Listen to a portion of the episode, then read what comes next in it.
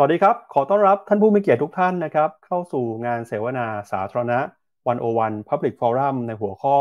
เรียนได้เรียนดีไม่มีข้อจำกัดนะครับ โดยวันโอวันร่วมมือกันกับกองทุนเพื่อความเสมอภาคทางการศึกษา หรือว่ากสศนะครับ วันนี้ผมปั๊บจุทติคันติพะโล รับหน้าที่เป็นผู้ดำเนินรายการในวันนี้นะครับ ในประเด็นเรื่องการศึกษาที่เราจะมาพูดคุยกันนะครับ ทุกท่านคงจะทราบดีนะครับว่าในสังคมที่มีความหลากหลายนะครับ การตั้งระบบการศึกษา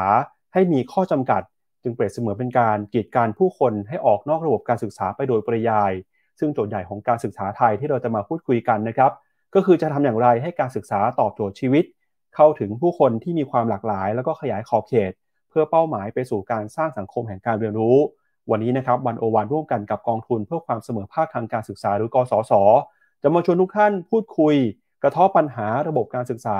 ที่ไม่ตอบโจทย์ชีวิตจริงของผู้เรียน มาร่วมการระดมสมองนะครับถึงนวัตกรรมรูปแบบใหม่ ๆ ที่จะโอบรับคนในแต่ละกลุ่มให้เข้าถึงการศึกษา และมองไปถึงโจทย์ใหญ่นะครับก็คือ การยกระดับความรู้ไปสู่สังคมแห่งการเรียนรู้และปัญญาครับ วันนี้นะครับเราได้รับเกียรติจากผู้เชี่ยวชาญนะครับในแวดวงการศึกษาในด้านต่างๆ ที่จะมาพูดคุยแล้วก็มาวิพากษ์นะครับถึงมุมมองการศึกษามาหาทางออก แล้วก็ข้อเสนอในเชิงนโยบายด้วยนะครับ ก็ต้อนรับนะครับท่านแขกรับเชิญทั้ง 3 ท่านครับ ท่านแรกนะครับ ศาสตราจารย์ดรสมพงษ์จิตระดับ กรรมการผู้ทรงคุณวุฒิภาคประชาสังคม กองทุนเพื่อความเสมอภาคทางการศึกษา หรือว่ากสศนะครับและประธาน อนุกรรมการส่งเสริม และพัฒนายาวชน และประชากรวัยแรงงาน นอกระบบนะครับท่านที่2นะครับต้อนรับนะครับ ดร นุชนาธสอนสงผู้อำนวยการโรงเรียน นิวิทราชอุปถัมภ์จังหวัดกาญจนบุรีครับและท่านที่3นะครับต้อนรับ คุณวัฒนชัยวินิจกูลครับผู้อำนวยการฝ่ายพัฒนาองค์ความรู้สถาบันอุทยานการเรียนรู้ทีเคพาร์คนะครับสวัสดีทั้ง 3 ท่านครับ สวัสดีครับ สวัสดีครับครับก็การพูดคุยในวันนี้ของเรานะครับ จะแบ่งเป็น 3 รอบด้วยกันครับ ในรอบแรกเนี่ยเราจะมาพูดคุยกันนะครับ ถึงปัญหาและก็โจทย์ใหญ่ด้านการศึกษานะครับ ที่แต่ละท่านเนี่ยก็เป็นตัวแทนของแต่ละองค์กรของแต่ละฟิลนะครับที่จะมาสะท้อนผ่านมุมมอง ว่าระบบการศึกษาที่ท่านเห็นอยู่ในปัจจุบัน มีปัญหาอะไรมีโจทย์อะไรสำคัญที่ต้องแก้ไขบ้าง แล้วก็ในรอบที่2นะครับเราจะมาคุยกัน ถึงเรื่องของนวัตกรรมทางการศึกษาครับว่าในปัจจุบันนี้เนี่ยเรามีนวัตกรรมการศึกษาอะไรบ้าง ที่เอามาปรับใช้แล้ว มีผลที่ดีนะครับช่วยเหลือเรื่องของการศึกษาของไทยให้สามารถพัฒนาต่อยอดไปได้ แล้วก็ในรอบที่3นะครับซึ่งเป็นรอบสุดท้ายเนี่ยเราจะมาคุยกันมาระดมสมองกัน เพื่อหาข้อเสนอในเชิงนโยบายนะครับว่าเราจะสามารถยกระดับการศึกษาของไทย ให้มีคุณภาพนะครับ ให้เด็กเนี่ยสามารถเรียนได้เรียนดี แล้วก็ไม่มีข้อจำกัดได้อย่างไรนะครับ ในรอบแรกครับขออนุญาตออสอบถามนะครับ เป็นการเปิดประเด็นเปิดเวทีนี้ ให้กับอาจารย์สมพงศ์ก่อนครับจากมุมมองของอาจารย์นะครับแล้วก็จากประสบการณ์ที่อยู่ในแวดวงการศึกษามาอย่างยาวนานเนี่ย ตอนนี้อาจารย์เห็นปัญหาการศึกษาของบ้านเราในปัจจุบันเป็นอย่างไรบ้าง มีเรื่องไหนนะครับที่ไม่ตอบโจทย์หรือมีโจทย์ไหนที่จะต้องได้รับความสำคัญครับ เชิญอาจารย์สมพงศ์ครับ ครับก็ต้องต้องขอบคุณนะครับเป็นประเด็นที่น่าสนใจมาก ผมอยู่ในแวดวงการศึกษา สอนนิสิตคณะครุศาสตร์จุฬาลงกรณ์มหาวิทยาลัย 40 ปีนะครับ แล้วก็หลังจากเกษียณก็มาทำงานอยู่ที่กองทุนเพื่อความเสมอภาคทางการศึกษาเนี่ยทำกับเด็กยากจนเด็กได้โอกาส เด็กที่ drop out นะครับนะครับ อีกประมาณ 5 ปีเนี่ยเราก็จะพบ ประเด็นปัญหาที่สำคัญที่สุดของระบบการศึกษาไทย ในฐานะคนที่เป็นอาจารย์ ผมคิดว่าระบบการศึกษาตัวระบบหลักนะตัวตัวเมนสตรีมของสังคมไทยเราเนี่ยไปมองว่าการศึกษาคือการเรียนที่อยู่กับระบบโรงเรียน อยู่สถาบันการศึกษามหาวิทยาลัยครับนะครับเพราะงั้น แนวดิ่งของความคิดทางการศึกษาไม่ว่าจะเป็นตัวเชิงปรัชญา ตัวความคิดหลักการนะครับ แล้วสิ่งที่ความหมาย แล้วก็คำจำกัดความของคำว่าการศึกษาเนี่ยหมายถึงการเรียนรู้ระบบโรงเรียน คือ schooling เนี่ยนะครับเพราะงั้นมันจะเป็นความคิดหลักพอมันมีความคิดหลักแล้วมันมีปรัชญา มีนิยาม มีเรื่องอะไรต่างๆพวกนี้ออกมาเนี่ย มันนำไปสู่เรื่องกิจกรรมทางการศึกษา อีกหลายอย่างนะครับ ไม่ว่าจะเป็นเรื่องของระบบหลักสูตร ที่รัฐจะต้องเป็นคนกำหนดให้นะ ซึ่งเราเรียกว่า official knowledge เราจะเห็นเลย เด็กต้องเรียนแบบนี้แบบนี้แปดกลุ่มสาระอย่างเงี้ยเกิดกิจกรรมการเรียนการสอนเนี่ยครูก็จะเป็นคนถ่ายทอดองค์ความรู้ให้ ใช่ไหมครับ ว่าต้องเรียน แบบนี้แบบนี้ แล้วคุณก็ครูก็จะเป็นคนที่กำหนดแล้วถ่ายทอดให้การวัดผลก็ดูจากสิ่งที่นักเรียนสามารถ ถ่ายถ่ายโอนคืนกลับให้กับครูได้เท่าไหร่เท่าไหร่เท่าไหร่นะครับเพราะงั้นความคิดแบบเนี้ยนะครับทำให้เกิดกิจกรรมการศึกษาหลาย อย่างที่ น่าตกใจมากนะครับ เพราะว่ามันทำให้เกิดเรื่องระบบการเรียนแบบแพ้คัดออกเนี่ยเกิดระบบการแข่งขัน ระบบเรื่องการวัดผล เป็นกลุ่มกลุ่ม A B C D เกิดเด็กหลังห้องกลางห้องเด็กหน้าห้องเนี่ยนะครับ สุดท้าย ตัวระบบหลักแบบเนี้ยนะครับ สิ่งที่มันเกิดขึ้นก็คือ มันตอบโจทย์กลุ่ม ผู้เรียนได้แค่กลุ่มเดียว คือกลุ่มที่ปรับตัวแล้วก็ไปได้ดี แล้วสอบได้ แล้วก็เลื่อนไปเรื่อยๆแต่ประมาณเกือบยี่สิบล้านคนในประเทศนะ ที่ต้องออกการคัน ออกในช่วงรอยต่อของระบบการศึกษา กลายเป็นผู้แพ้ กลายเป็นผู้ที่บาดเจ็บ หรือกลายเป็นคนที่ระบบการศึกษาทำให้เขามีความรู้สึกเลยว่าเขาเขาไม่ค่อยโอเคเลยกับชีวิตการเรียนรู้เนี่ยนะครับเขากลายเป็นผู้ด้อยอะไรอย่างนี้ดังนั้นระบบการศึกษาที่เรากำหนดไว้นะที่ผ่านมาเนี่ยนะครับ มันเป็นเรื่องของระบบที่ เราตอบเรื่องตลาดแรงงาน เราไม่ได้ตอบโจทย์เด็กผู้เรียนแต่ละคนใช่ไหมครับ เพราะงั้นการศึกษาที่เราสอนกันมาในคารุศาสตร์สามสิบสี่สิบปีเนี่ยมันเป็นใช้คำว่าเชิงปรัชญา เชิงนิยาม เชิงความหมาย เชิงอะไรต่างๆ เนี่ยแนวนี้หมดเลยนะครับนะฮะเป็นงั้นมันจึงมีผลมากกับตัวกระแสหลักของ การจัดการศึกษาของประเทศไทยนะครับแล้วมีผลจนปัจจุบันเนี่ย แต่ปัจจุบันก็ดีขึ้นนะ ปัจจุบันเนี้ยดีขึ้นนะครับ เพราะว่าเดี๋ยวนี้โลกของอนาคตการศึกษามันมันเริ่มเห็นความหลากหลายความแตกต่าง แล้วเราไม่เริ่มไม่ใช้คำว่า education ที่ลงแนวดิ่งลงไปสู่เรื่อง schooling แล้วแต่คำว่าการเรียนรู้ learning การศึกษาเป็นสิทธิ เป็นหน้าที่ และโอกาสของมนุษย์ที่เป็นเจ้าของการเรียนรู้นะ ออกแบบมวลประสบการณ์ ตามความถนัด ความสนใจ ปัญหาและศักยภาพของตนเองเพียงเนื้อหาเนี่ยมันจึงมาหลากหลาย มาจากทั้งโซเชียลมีเดียมาจากครอบครัว มาจากโรงเรียนมาจากชุมชนอะไร ต่างๆเยอะแยะไปหมดนะครับ เมื่อเนื้อหามันเต็มไปด้วยความหลากหลาย และเกิดทุกที่ทุกเวลาเนี่ย เราจึงต้องเปลี่ยนบทบาทจากครูผู้ถ่ายทอด มาเป็นครูผู้จัดการการเรียนรู้รัฐซึ่งเมื่อก่อนเนี่ย เราจัดการการศึกษาประมาณ 76%เนี่ยรัฐก็เปลี่ยนบทบาทจากผู้จัดถูกไหมครับ มาเป็นผู้อำนวยความสะดวกครับนะครับ ทำหน้าที่ในเรื่องของอการจัดการการศึกษาที่ดูเชิงนโยบายถูกไหมครับจัดสรรทรัพยากรให้ให้เหมาะนะครับทำเรื่องการเรียนรู้ให้เกิดขึ้นได้ทุกที่ทุกเวลานะครับ เปิดระบบหลักสูตรให้หลากหลายแตกต่างใช่ไหมครับ แล้วที่สำคัญที่สุดเนี่ยก็คือระบบเรื่องการวัดผล การเทียบโอนหรือเรื่องอะไรต่างๆพวกนี้ก็ยืดหยุ่นขึ้น แล้วไปสอดคล้องกับ ความต้องการ แล้วก็สิ่งที่ผู้เรียนต้องการว่า เอ้ย คุณเรียนหนังสือเรียนไปเพื่ออะไร ถ้าคุณเรียนรู้เพื่อตอบโจทย์เรื่องการมีงานทำ learn learn to earn ถูกไหมครับอ้าวคุณก็เรียน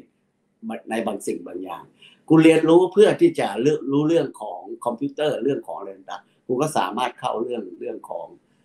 digital platform อย่างเงี้ยเพราะฉะนั้นการเรียนรู้ไม่ได้จำกัดแคบอยู่ใน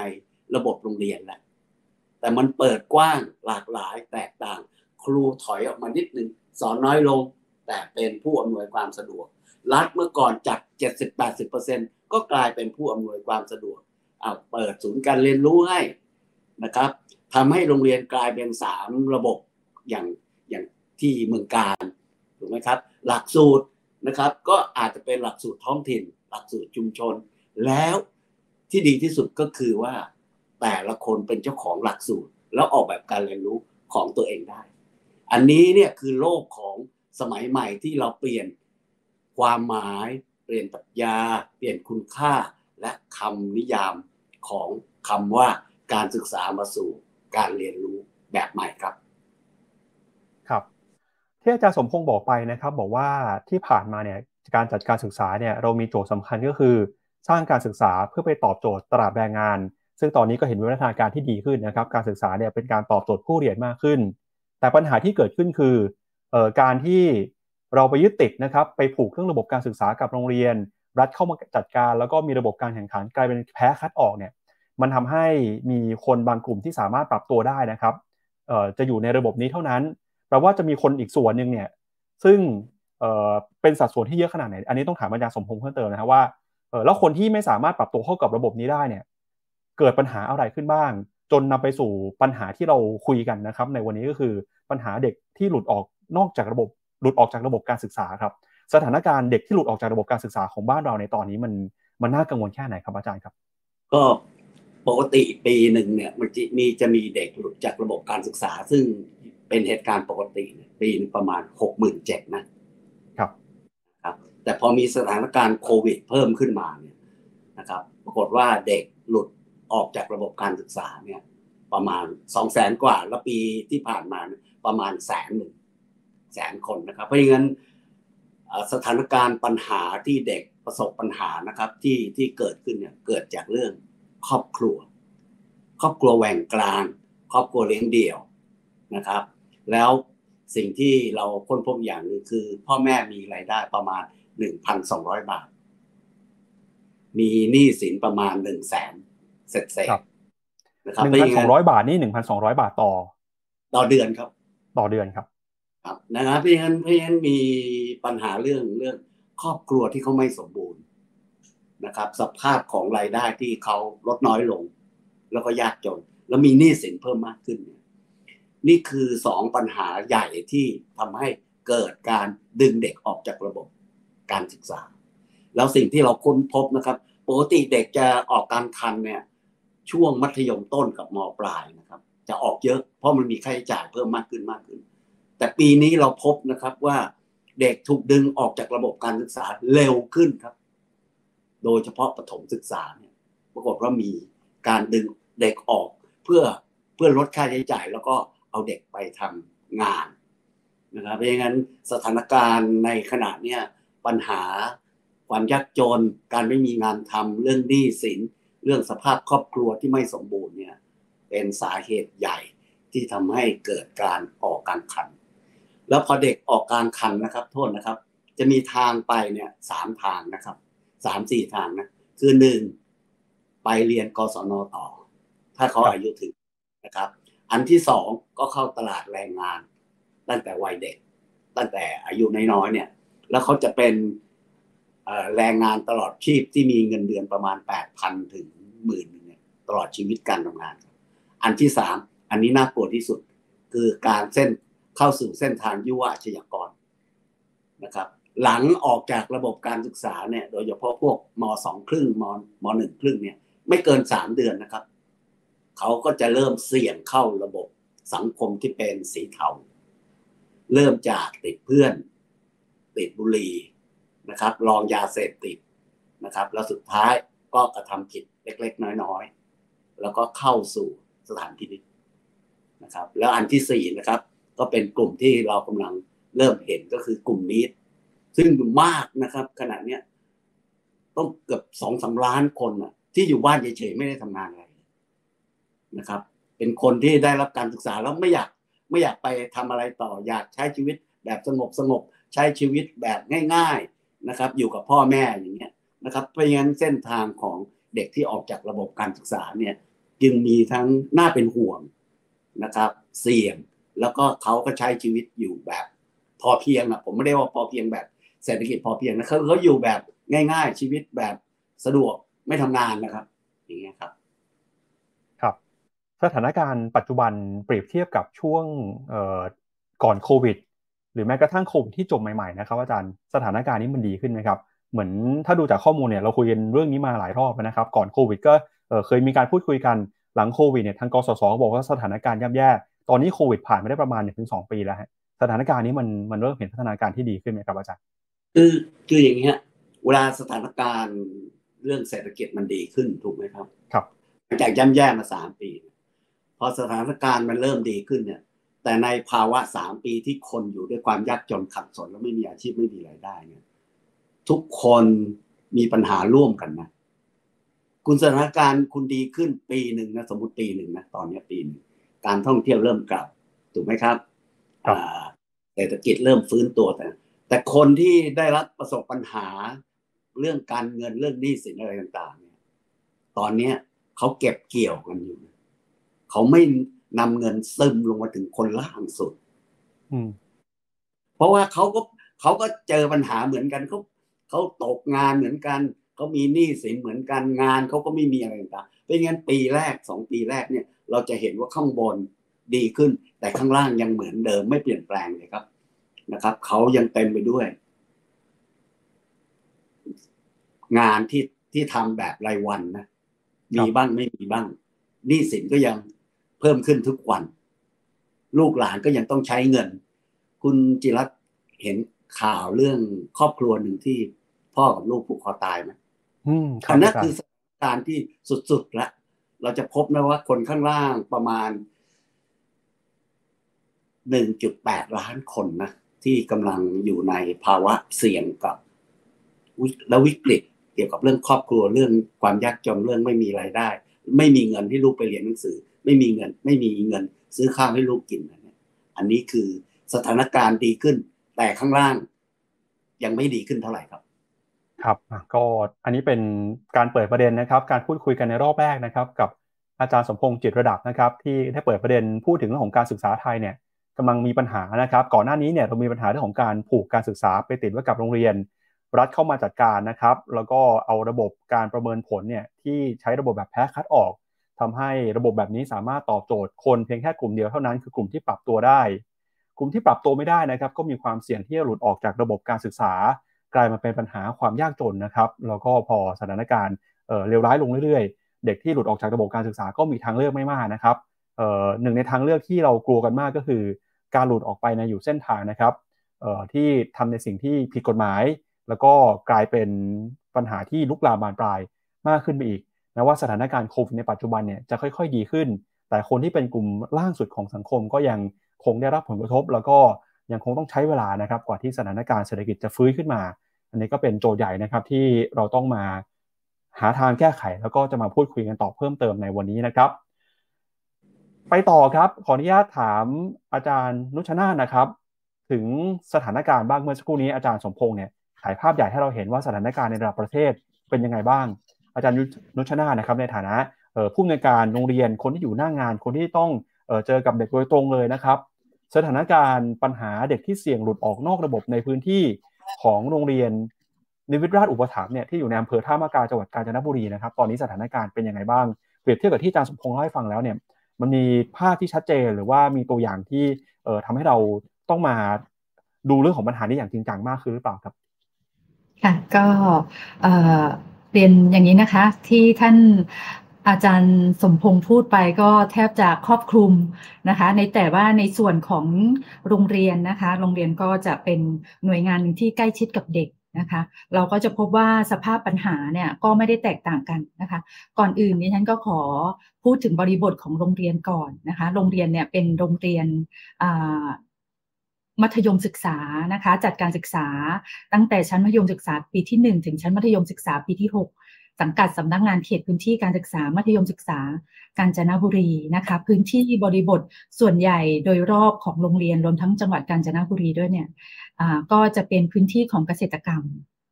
นะคะ ผู้ปกครองก็มีอาชีพค้าขายเกษตรกรรม นะคะรวมทั้งรับจ้างนะคะในส่วนของอำเภอธรรมกานะคะก็จะเป็นลักษณะนี้มี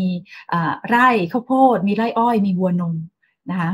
ก็ส่วนใหญ่สถานการณ์ของเด็กนะคะที่เขาหลุดออกไปจากระบบจากการเยี่ยมบ้านนักเรียนนะคะเมื่ออยู่ในโรงการศึกษาในสิ่งที่เราจะสัมผัสเด็กได้ก็คือการไปเยี่ยมบ้านนักเรียนโดยตรงนะคะเราจะพบว่าเด็กที่เขาเสี่ยงที่จะดูดออกจากระบบ สิ่งแรกก็คือเรื่องของปัญหาเศรษฐกิจ นะคะ ส่วนใหญ่จะเป็นเด็กผู้ชายมากกว่าเด็กผู้หญิงนะคะ ก็มีฐานะยากจนนะคะ อันที่สองก็อพยพตามผู้ปกครองนะคะ ปัญหาครอบครัว ปัญหาเรื่องของการปรับตัว การช่วยพ่อแม่ผู้ปกครองเนี่ยออกไปหาเลี้ยงชีพนะคะ หรือบางคนเนี่ยก็เป็นเด็กวัยรุ่นนะคะเขาก็ไปสมรสก็มีมีแฟนนะคะ ก็หลุดออกไปจากระบบไม่เรียนหนังสือนะคะ หรือเรื่องของการเจ็บป่วย หรือเกินการเกิดอุบัติเหตุอันนี้ มีเสียงที่ออกจากระบบเมื่อเขาลุกแล้วเนี่ยเขาก็ชีวิตตามยถากรรม เป็นกลุ่มซีที่จะเกี่ยวข้องกับยาเสพติดเหมือนที่ท่านอาจารย์สมภูมิว่านะคะ หรืออไปทำร้ายร่างกายกันนะคะ หรือมีเรื่องของการลักทรัพย์ อันนี้ก็คือเป็นสภาพปัญหาโดยรวมที่เราจะพบทั่ว ๆ ไปนะคะ เพราะเด็กที่ส่วนใหญ่นะคะ เด็กที่เรียนในโรงเรียนอย่างโรงเรียนในท่านเองเนี่ยไม่ได้เป็น โรงเรียนที่สอบแข่งขันนะคะ ก็คือเป็นโรงเรียนที่รับเด็กเข้ามาเรียนหมดนะคะ ก็จะส่วนใหญ่เด็กก็จะขาดความอบอุ่นนะคะะเคยไปเยี่ยมบ้านนักเรียนนะคะ ก็ผู้ปกครองเนี่ยก็ฝากลูกไว้กับอันนี้ก็เป็นพูดภาษาง่าย ๆ เข้าใจนะคะ ก็คือฝากลูกไว้กับคุณปู่คุณย่า หรือฝากลูกไว้กับพี่ป้านาอา ความรักที่มีให้นะคะ มันก็ไม่เท่ากับลูกตัวเองนะคะ เด็ก กลุ่มเด็กสองสาคนเนี่ยก็จะเป็นเด็กที่ขาดคนขาดคนเข้าใจนะคะ คุณครูนะคะก็ต้องใช้ในเรื่องของระบบดูแล เรื่องของการแนะแนวเนี่ยเข้ามาช่วยเหลือเขาเพื่อที่จะทำอย่างไรไม่ให้เขาหลุดออกจากระบบ แล้วเมื่อเขาหลุดออกจากระบบเนี่ยเราจะมีวิธีการยังไง อันนี้เดี๋ยวก็จะได้พูดในรอบต่อไปนะคะ แต่สภาพโดยรวมของสำนักงงานเขตพื้นที่การศึกษามัธยมศึกษาการจนบุรี ดิฉันพูดถึงสภาพโดยรวมของมัธยมนะคะ จากการค้นหาสาเหตุสำรวจเนี่ยก็ลงสำนักงงานเขตหรือโรงเรียนเนี่ยก็ไม่ได้นิ่งนอนใจที่จะร่วมกันสำรวจ แต่ว่าบางทีการรายงานตัวเลขที่จำนวนมากเนี่ยมันก็บ่งบอกถึงว่าโรงเรียนอาจจะไม่เอาใจใส่ นะคะแต่จริง ๆ แล้วมันเป็นตัวเลขจริง ๆ ที่เราควรจะรายงานนะคะ บางทีก็อาจจะรายงานได้ไม่ครบนะคะ เพราะว่าก็กลัวตัวเลขที่เป็นจำนวนมากที่เด็กหลุดออกไปหรือเด็กกลุ่มเสี่ยงนะคะดังนั้นก็พอจะสรุปในภาพรวมของกาญจนบุรีเลยนะคะ ในภาพรวมของจังหวัดกาญจนบุรีในลักในในของส่วนของที่เป็นมัธยมเนี่ยว่าเด็กที่เขาสำรวจแล้วหลุดออกไปจากระบบเนี่ยมีสาเหตุอะไรบ้างนะคะ อย่างเช่น ถ้าเกิดเขาสำรวจแล้วมีหลุดออกไปที่ไหนบ้างคือไปเรียนต่อที่อื่นนะคะ อันที่สองจบการศึกษาภาคบังคับแล้วไม่เรียนต่อนะคะ อันที่สามก็คืออายุเกินเกณฑ์แล้วก็ไม่ประสงค์จะเรียนนะคะ อันที่4ก็คือย้ายถิ่นที่อยู่ อันที่5ก็คือความจำเป็นทางครอบครัว ไม่ว่าจะเป็นเรื่องของเศรษฐกิจ ไม่ว่าจะเป็นเรื่องของความยากจน ปัญหาเรื่องของการปรับตัวนะคะ ที่เข้ามาอยู่ นะคะหรือผลจากโควิด อันนี้ในปีนี้เป็นการสำรวจของปีการศึกษาที่แล้วนะคะ ซึ่งเราได้ผ่านพ้นของสถานการณ์โควิด ซึ่งมีเปอร์เซ็นต์น้อยลงนะคะ อันนี้ก็เป็นสภาพปัญหานะคะที่ในบริเวณอำเภอธรรมกา แล้วก็ในบริเวณของจังหวัดกาญจนบุรีที่สำนักงงานเขตพื้นที่การศึกษามัธยมศึกษาได้สำรวจ แต่เด็กที่เป็นชายขอบนะคะ อันนี้ก็จะอยู่ตามสังขะ ทองผาภูมินะคะ อันนี้ก็จะเป็นเรื่องของเด็กนะคะซึ่งมีปัญหาแล้วก็หลุดออกไปแล้วอันนี้ก็จะเป็นเรื่องของแนวโรงเรียนชายขอบที่จะมีการพัฒนาอีกรูปแบบหนึ่งค่ะ ที่จะเป็นโรงเรียนตชดเป็นโรงเรียนชายแดน เป็นศูนย์การเรียน อันนี้ก็เป็นอีกรูปแบบหนึ่งที่จะพัฒนาก็นำเรียนในเรื่องของสภาพปัญหาในส่วนของโรงเรียน เท่านี้ค่ะ ครับ ถ้าดูแนวโน้มครับ อาจารย์นุชนาธครับ แนวโน้มเนี่ยจำนวนตัวเลขของเด็กที่หลุดออกจากจากระบบการศึกษานะครับที่อยู่ในพื้นที่ที่อาจารย์สัมพันธ์เนี่ยเราเห็นแนวโน้มการเปลี่ยนแปลงเป็นยังไงบ้างครับเพิ่มขึ้นหรือว่าน้อยลงอย่างไรเออถ้าเปรียบเทียบง่ายๆเอาเป็นก่อนหรือหลังโควิดแล้วกันครับ ว่าตัวเลขมันเพิ่มขึ้นหรือเปล่าครับถึงโควิดน่าจะเป็นช่วงสะสมอยู่แล้วนะคะ ว่าเขาก็มีปัญหาเรื่องความยากจนการย้ายถิ่นอ่อย่างนี้นะคะ ก็จะทำให้แนวโน้มเนี่ย เด็กที่หลุดออกไปจากระบบเนี่ยมีแนวโน้มเพิ่มขึ้นนะคะ ครับแนวโน้มคือยังเพิ่มขึ้นอยู่ในปัจจุบันก็ยังเพิ่มขึ้นอยู่นะครับจากการสำรวจคราวที่แล้วนะคะ ก็คือจากการสำรวจคราวที่แล้วในปีการศึกษา 2565 นะคะ เราก็มีการสำรวจนะคะว่าเด็กมีแนวโน้มที่จะออกเพิ่มมากขึ้นไหมนะคะแต่ก็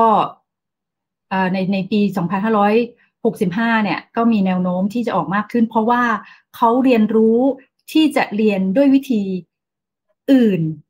ที่จะไม่ได้อยู่ในระบบได้นะคะดิฉันก็อยากจะบอกแบบนี้นะคะเขาเรียนรู้ที่จะเรียนด้วยวิธีอื่น โดยไม่อยู่ในระบบได้เขาเรียนรู้ว่าเขาปัญหาเรื่องของเศรษฐกิจ ปัญหาเรื่องปากท้องเป็นสิ่งสำคัญสำหรับที่ให้เขาเนี่ยมีชีวิต ที่จะลงอยู่ได้ ส่วนอื่นเนี่ยดิฉันไม่ทราบแต่ในในส่วนของเด็กที่อยู่ในในเขตอำเภอนะคะดิฉันมองว่าเขาไม่ค่อยอยากสื่อเขาสามารถเรียนรู้อยู่ที่บ้านได้ เขาสามารถเรียนรู้จากที่อื่นได้ ว่าอาชีพเป็นสิ่งสำคัญสำหรับเขา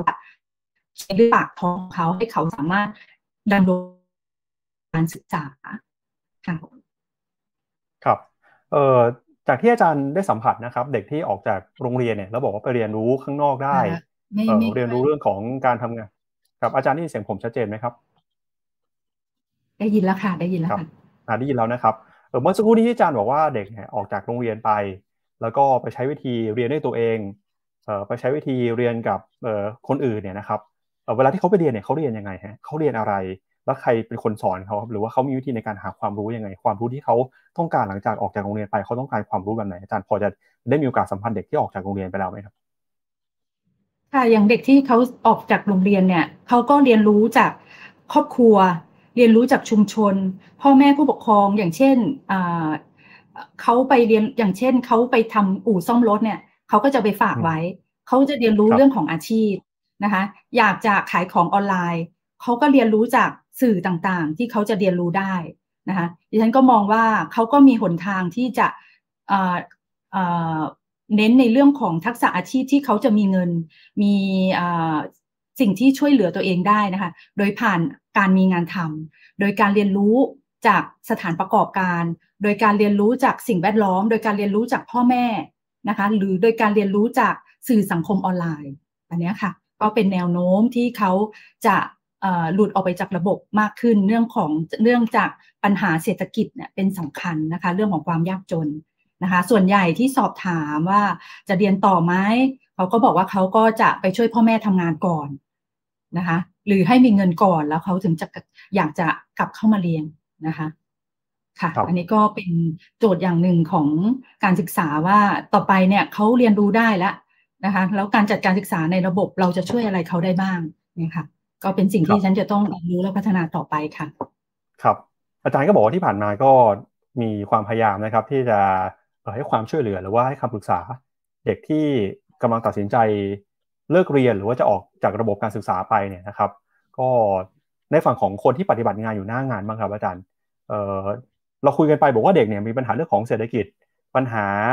เรื่องของสังคมสภาพแวดล้อมนะครับ ที่ทำให้เด็กเนี่ยอาจจะตัดสินใจเลือกไปทำอย่างอื่น แทนที่จะอยู่ในระบบการศึกษานะครับ แล้วในฝั่งของคนที่เป็นผู้ปฏิบัติงานในพื้นที่หรือว่าเป็นครูที่อยู่ในโรงเรียนบ้างครับ ตอนนี้เนี่ยปัญหาที่ครูเจอนะครับ มีเรื่องอะไรบ้างครับ ที่อาจจะเป็นส่วนหนึ่งนะที่ทำให้ครูไม่สามารถทำงานได้อย่างเต็มที่ หรือว่าไม่สามารถเข้าไปช่วยเหลือเด็กได้อย่างที่อยากจะทำหรืออยากคาดหวังครับเรียนพูดในส่วนของโรงเรียนนะคะ เด็กส่วนใหญ่ในช่วงของสถานการณ์โควิดเนี่ยเขาเรียนออนไลน์ได้ครับ เขาเรียนออนแฮนได้ เขาเรียนรู้จากสื่อสังคมออนไลน์ได้ แล้วเขาก็ยังมีอาชีพด้วยนะคะ เพราะฉะนั้นเนี่ย บางคนเด็กบางคนเนี่ยเขารู้แล้วว่าเขามีวิธีที่จะบริหารชีวิตตัวเองยังไงได้ มีคุณพ่อคุณแม่ คุณพ่อคุณแม่บางคนก็อยากจะให้เขาช่วยช่วยช่วยอาชีพที่บ้านด้วยนะคะบางทีสอบถามเนี่ยก็คือไม่ให้เรียนต่อแล้วจบมสามไปช่วยดีดนมไปช่วยทำเกษตรอะไรพวกนี้ค่ะ ก็เขาก็อาจจะเรียนรู้จากเรื่องของช่วงสถานการณ์โควิด ว่าเขาสามารถเรียนรู้ได้หลาย ๆ วิธี เขาสามารถเรียนรู้ได้จากสังคมที่อยู่รอบตัวเขานะคะแล้วการที่จะเข้ามาอยู่ในระบบเนี่ยมันก็มีข้อจำกัดเรื่องของเวลา เรื่องของหลักสูตร เรื่องของคะแนน เรื่องของคุณลักษณะต่างๆ ที่มีนะคะเขาก็เด็กบางคนเขาก็ไม่อยากจะอยู่ ไม่อยากจะเรียน ในเขาเรียกว่าอะไรในในกรอบ ในกรอบที่เขาที่ต้องติดอยู่ในระบบการศึกษานะคะเขาก็มีวิธีที่จะเเรียนรู้หรือหารายได้นะคะจากจากวิธีที่ผ่านมาในช่วงของสถานการณ์โควิดด้วย อันนี้ก็ถือว่าเป็นโควิด ก็เป็นโอกาสอย่างหนึ่งนะคะ ที่เขาก็ได้เรียนรู้ตลอดระยะเวลาสองสามปีนะคะ ครับ ก็ปัญหาที่พบเป็นเรื่องที่เราเจอบางทีเขามาสายนะคะ เวลาเรียนไม่อยากเรียนละ ก็เรียนรู้จากโทรศัพท์นะคะก็เป็นปัญหาอย่างหนึ่งที่คุณครูก็หนักใจเหมือนกันว่าเด็กไม่มีสมาธินะคะ ดูแต่โทรศัพท์มาสายนะคะ แต่เขาเรียนได้อย่างเงี้ยค่ะ ก็เป็นปัญหาอย่างหนึ่งเหมือนกันนะคะ ขาดสมาธิ แล้วก็เรื่องของอะไรนะคะ learning loss นะคะ อันนี้ค่ะที่มีที่ที่ที่ที่คุณครูเขาพบอยู่ แล้วก็จะมาเล่าให้ฟัง แล้วก็ปัญหาเรื่องพฤติกรรม เป็นสำคัญนะคะ ที่ทำให้เด็กเนี่ยเเขาเรียกว่าอะไรคะขาดสมาธิในการเรียนนะคะก้าวร้าวบ้างก็มีนะคะ เป็นครูก็ลำบากเหมือนกันนะคะ ครับก็เป็นกำลังใจให้กับคุณครูทุกท่านนะครับ เมื่อสักครู่นี้อาจารย์นุชนาก็พูดถึงสถานการณ์การศึกษานะครับที่ในฐานะคนที่อยู่หน้างานเนี่ยอย่างโรงเรียนที่อาจารย์สอนอยู่นะครับ ก็มีปัญหาเหมือนที่อาจารย์สมพงษ์พูดไปเลยฮะเด็กหลุดจากระบบการศึกษานะครับ ทั้งจากปัญหาความยากจน ปัญหาครอบครัว ปัญหาความเจ็บป่วย และตอนนี้เองก็ดูเหมือนว่าเด็กจะมีความสนใจที่จะอยู่ในระบบการศึกษาน้อยลงไป เพราะว่าเทคโนโลยีนะครับ หรือว่าความสนใจของเด็กเนี่ยก็มีหลากหลายนะครับ เด็กบางคนก็บอกว่าเลือกที่จะทำงานที่บ้าน หรือว่าเลือกที่จะเรียนรู้ด้วยตัวเอง เพราะว่าโควิดที่ผ่านมาก็เป็นข้อพิสูจน์แล้วนะครับ ว่าการเรียนรู้ด้วยตัวเองเนี่ยมันสามารถทำได้ แล้วก็พอกลับมาอยู่ในระบบการศึกษาเนี่ยครูก็เจอปัญหาเหมือนกันว่า learning loss ของเด็กที่หายไปในช่วงนั้น รือแม้กระทั่งนะครับสมาธิที่หายไป เพราะว่าเด็กก็ไปให้ความสนใจกับเรื่องของเทคโนโลยีเรื่องของโทรศัพท์มือถือมากกว่า ก็กลายเป็นโจทย์ที่เพิ่มเข้ามาหลังจากยุคโควิดสำหรับครูผู้สอนนะครับ ทีนี้เดี๋ยวเรามาดูปัญหากันในภาพของระดับสากลบ้างครับไปที่อาจารย์วัฒนชัยนะครับ เมื่อสักครู่นี้เราพูดถึงปัญหาในประเทศไป ทั้งในระดับมหาภาค แล้วก็ในระดับที่เป็นในโรงเรียนมัธยมจริงๆนะฮะในระดับโลกบ้างครับทั่วโลกเนี่ย เผชิญกับปัญหาเด็กที่หลุดออกจากระบบการศึกษาเหมือนบ้านเราหรือเปล่า หรือว่าเราเห็นอุปสรรคนะครับ ในการเรียนรู้ของเด็กทั่วโลกคล้ายๆกับไทยไหมอะไรมันเป็นสิ่งที่ทำให้การเรียนรู้ของไทยเนี่ยมีอุปสรรคที่แตกต่างจากอุปสรรคของระบบการศึกษาทั่วโลกครับเชิญอาจารย์พัฒนาชัยครับ ครับขอบคุณครับไม่แน่ใจว่าจะตอบคำถามนี้ได้ได้ได้ตรงหรือเปล่าเพราะว่าต้องต้องต้องบอกก่อนว่าเวลาผมฟังปัญหาเรื่องการศึกษา จากหน้างานความรู้สึกที่เกิดขึ้นตลอดเวลาที่ฟังฟังเสียงสะท้อนจากจากคุณครูก็ดี หรือคนที่ที่อยู่ในบุคลากรทางการศึกษาที่อยู่ในโรงเรียนเนี่ยมันมันห่อเหี่ยวนะฮะคือมันมันมันย้ำปัญหาที่จริง ๆ มันดูเหมือนแก้ไขไม่ได้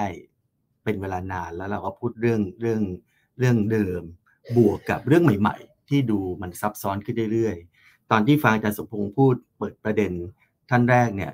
ก็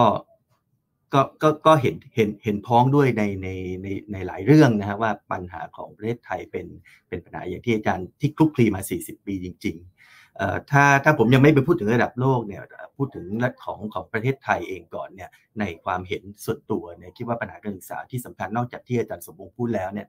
สิ่งที่ที่ผมคิดว่าซีเรียสมากเนี่ยนะฮะก็คือ เรื่องของคุณภาพหรือผลลัพธ์ที่ได้จากการศึกษา ซึ่งซึ่งมันไม่ได้สัดส่วนกับทรัพยากรที่ทุ่มเทลงไปนะครับยังไม่ได้ตอบคำถามของของทางคุณจิรตินะฮะแต่ผมอยากเอาตัวเลขที่เมื่อสักสองสมปีที่แล้วเนี่ยทีเคพาร์คพยายามที่จะรวบรวมข้อมูลที่เป็นตัวชี้วัดหรือดัชนีจากองค์กรระดับโลกนะฮะ ที่ที่พยายามจะเก็บรวบรวมเรื่องเรื่องที่เกี่ยวข้องกับการศึกษาและผลลัพธ์ของการศึกษา เราพยายามจะเก็บข้อมูลช่วงยาวสักนิดหนึ่งประมาณ 20 ปี เพื่อที่จะเอามาประมวลดูสินะฮะว่าสิ่งที่เรียกว่าผลลัพธ์ของการศึกษา มันมันมันมันมีอะไรบ้างในกรณีของประเทศไทยที่ที่พอไปเทียบกับประเทศอื่น ๆ ของโลกนะฮะ ข้อมูลที่เราเราลองรวบรวมมาเนี่ยเราเอามาจากหลายแหล่งฮะทั้งจากของ UNDP ของธนาคารโลกขององค์การเพื่อความร่วมมือทางเศรษฐกิจ และการพัฒนาหรือ OECD เอามาจาก WEF แล้วก็ IMD เอามาผสมผสานแล้วก็ลองลองขึงตัวเลขข้อมูลที่เชื่อว่ามีความเกี่ยวข้องทั้งโดยตรงและโดยอ้อมกับเรื่องของการศึกษานะฮะเราได้ข้อมูล หลายตัวแล้วก็มาสรุปสั้นๆ ประมาณนี้นะครับว่าในรอบประมาณ 20 ปีที่ผ่านมาเนี่ยถ้ามองเฉพาะประเทศไทยเนี่ยต้องบอกว่าเรามีพัฒนาการที่ดีขึ้นนะฮะในในเรื่องของอายุไขเฉลี่ยของประชากร แล้วก็จำนวนปีที่เด็กได้รับการศึกษา หรือคาดว่าเด็กจะได้เข้าเข้ารับการศึกษารวมไปถึงเรื่องของรายได้ประชากร นะครับแต่สิ่งที่ปรากฏชัดขึ้นมากในรอบ 20 ปี จากตัวเลขที่ปรากฏก็คือความเหลื่อมล้ำและความไม่เท่าเทียมกันในสังคมเนี่ยที่สูงขึ้นเรื่อยๆ ปัจจัยอันนี้เนี่ยเป็นตัวฉุดรั้งการพัฒนาคุณภาพคนอย่างมีนัยสำคัญนะครับความเหลื่อมล้ำทางเศรษฐกิจของไทยเมื่อตอนตอนที่รวบรวมตัวเลขมาไม่ใหม่เลยนะฮะเป็นตัวเลข2สปีที่แล้วเนี่ยอยู่ที่ประมาณ 16.9%นะครับ ซึ่งตัวความเหลื่อมล้ำนี่เองเนี่ยเป็นผลที่ทำให้ค่าดัชนีการพัฒนามนุษย์ลดลง จนเกือบที่จะหลุดมาอยู่ในกลุ่มประเทศพัฒนาระดับปานกลางนะครับ ตัวเลขที่น่าสนใจคืออย่างนี้ครับว่าเด็กไทยเราเนี่ยใช้เวลาเรียนประมาณ 12.7 ปี แต่มีคุณภาพเทียบเท่าประมาณการเข้าเรียน 8.7 ปีนะครับเด็กที่เกิดในวันนี้เนี่ยเป็นมีตัวเลขของเขาเรียก HDI Human Development Index นะฮะเขาบอกว่าเด็กที่เกิดในวันนี้ถ้าหากว่าอนาคตเติบโตขึ้นมีอายุถึง 18 ปีเนี่ยจะมีผลิตภาพสูงสุดอยู่ที่ประมาณ 61%ในความหมายนี้ก็คือว่าศักยภาพของคนที่เกิดขึ้นนะฮะในประเทศไทยพอแรกเกิดขึ้นมาเนี่ยผ่านไป 18 ปีแล้วเนี่ยเขาจะบรรลุความสามารถที่ตัวเองควรจะมี ได้ประมาณไม่ถึง 2 ใน3นะฮะใกล้ๆ2ใน3นะฮะหมายว่าศักยภาพที่เป็นจริงเขาจะมาเป็นได้เนี่ยเขาจะไปไม่ถึงสิ่งที่ที่ที่ควรจะเป็น อันนี้สะท้อนถึงอะไรฮะสะท้อนถึงคุณภาพและผลสลิปทางการศึกษาที่ยังยังยังต้องเร่งแก้ไขยังต้องต้องต้องต้องหาทางแก้นะครับ แล้วก็ตัวเลขนี้เนี่ยแม้กระทั่งเวียดนามเนี่ยเรายังตามหลังด้วยนะฮะนะครับในเรื่องของศักยภาพของคนที่ที่ เกิดมาแล้วได้ได้ผ่านระบบการศึกษาที่ที่ควรจะได้รับเพื่อที่จะตอบโจทย์ในเรื่องการพัฒนาศักยภาพตัวเขาในระยะต่ำกว่าแม้แต่กระทั่งเวียดนาม ขีดความสามารถในการแข่งขันของไทยเนี่ยเปลี่ยนแปลงขึ้นลง แต่ว่าไม่มากนักนะฮะผลสำรวจปีล่าสุดเนี่ยคะแนนเพิ่มขึ้นแต่อันดับกลับลดลงนะครับไอ้ที่เพิ่มขึ้นเนี่ยส่วนใหญ่เป็นปัจจัยด้านสาธารณสุข แต่เรื่องของคุณภาพการศึกษาและการพัฒนาทักษะประชากร มีคะแนนลดลงนะครับ ถ้าเจาะลงไปในในเรื่องของทักษะเนี่ยสิ่งที่น่าเป็นห่วงนี่ก็คือเรื่องของการสอนให้คิดเชิงวิพากษ์นะซึ่งการ critical thinking การคิดเชิงวิพากษ์เนี่ยเป็นทักษะที่จำเป็นสำหรับการทำงานในอนาคต ไทยมีคะแนนเกือบรั้งท้ายในกลุ่มประเทศอาเซียน ทักษะดิจิทัลก็ยังต่ำกว่าเพื่อนบ้านหลายประเทศ ความสามารถด้านนวัตกรรมก็ต่ำนะครับความสามารถในการใช้ภาษาอังกฤษนี่ต่ำถึงต่ำมากนะครับ อันนี้ก็ก็ก็น่าจะเกี่ยวข้องกับเรื่องของของระบบการศึกษาอยู่พอสมควรทีเดียวในเรื่องของภาษานะครับเด็กไทยส่วนใหญ่สามารถเข้าถึงการศึกษาขั้นพื้นฐานนะฮะระยะเวลาเฉลี่ยประมาณ 8 ปี ซึ่งอันนี้ตัวเลขอันนี้ผมยังไม่ยืนยัน เพราะว่ารัฐธรรมนูญในกำหนดว่าเด็กทุกคนต้องเข้าเข้ารับการศึกษาภาคบังคับ 12 ปี แต่พอฟังจากอาจารย์สมพงศ์ก็ดี ฟังจากดรนุชนาก็ดีเนี่ย ก็พบว่าอ๋อมันมีเด็กที่หลุดออกจากระบบ เป็นจำนวนต่อปีเนี่ยค่อนข้างสูงนั่นเองนะฮะเพราะฉะนั้นตัวเลขนี้ถึงจะไม่ยืนยันแต่ก็คิดว่าน่าน่าน่าจะมีความใกล้เคียงอยู่ว่าเออถึงแม้ว่าเราจะมีมีกฎหมายที่กำหนดว่าเด็กทุกคนท่องได้รับการศึกษาภาคบังคับ แต่ก็เป็นไปได้สูงครับว่าเอาเข้าจริง ๆ แล้วเนี่ยระยะเวลาการศึกษาโดยเฉลี่ยเนี่ยอาจจะไม่ถึงนะครับ ซึ่งเรื่องพวกนี้เนี่ยบางที จะเกี่ยวข้องหรือไม่เกี่ยวข้องยังไม่ยังไม่มีการวิจัยยืนยันว่ามันอาจจะสัมพันธ์กับเรื่องของคะแนนที่เขามีการทดสอบในระดับสาสากลหรือเปล่าที่เราพูดถึงกันเยอะในช่วงหลายปีที่ผ่านมาคือคะแนนพิซ่านะครับซึ่งวัดในเรื่องของทักษะการอ่านทักษะด้านการคำนวณ ทักษะด้านวิทยาศาสตร์ อันนี้ก็เราก็ยังมีมีมีคะแนนที่อยู่ในระดับที่อยู่ในปานกลางค่อนข้างต่ำ ซึ่งอันนี้ก็ยังเป็นปัญหาที่สะท้อนถึงผลลัพธ์ของการศึกษาในระบบการศึกษา ประเทศไทยลงทุนด้านการศึกษาประมาณ 6.2%ของ GDP นะสูงกว่าค่าเฉลี่ยของประเทศที่พัฒนานะครับที่เรียกว่ากลุ่ม OECD เนี่ยเขาลงทุนประมาณ 5.0%แต่เรากลับประสบปัญหาคุณภาพการศึกษาและทักษะของผู้เรียนนะครับค่าความเหลื่อมล้ำด้านการศึกษาของไทย อันนี้ตัวเลขสองสามปีที่แล้วเนี่ย สูงประมาณ 18.3%ซึ่งแสดงว่ามันมีความสัมพันธ์กับเรื่องของความเหลื่อมล้ำทางเศรษฐกิจอยู่พอสมควรทีเดียว นั่นหมายความว่าสิ่งที่เราบอกว่าการที่เด็กหลุดออกจากระบบเนี่ยปัจจัยข้อหนึ่งคือเรื่องของปัญ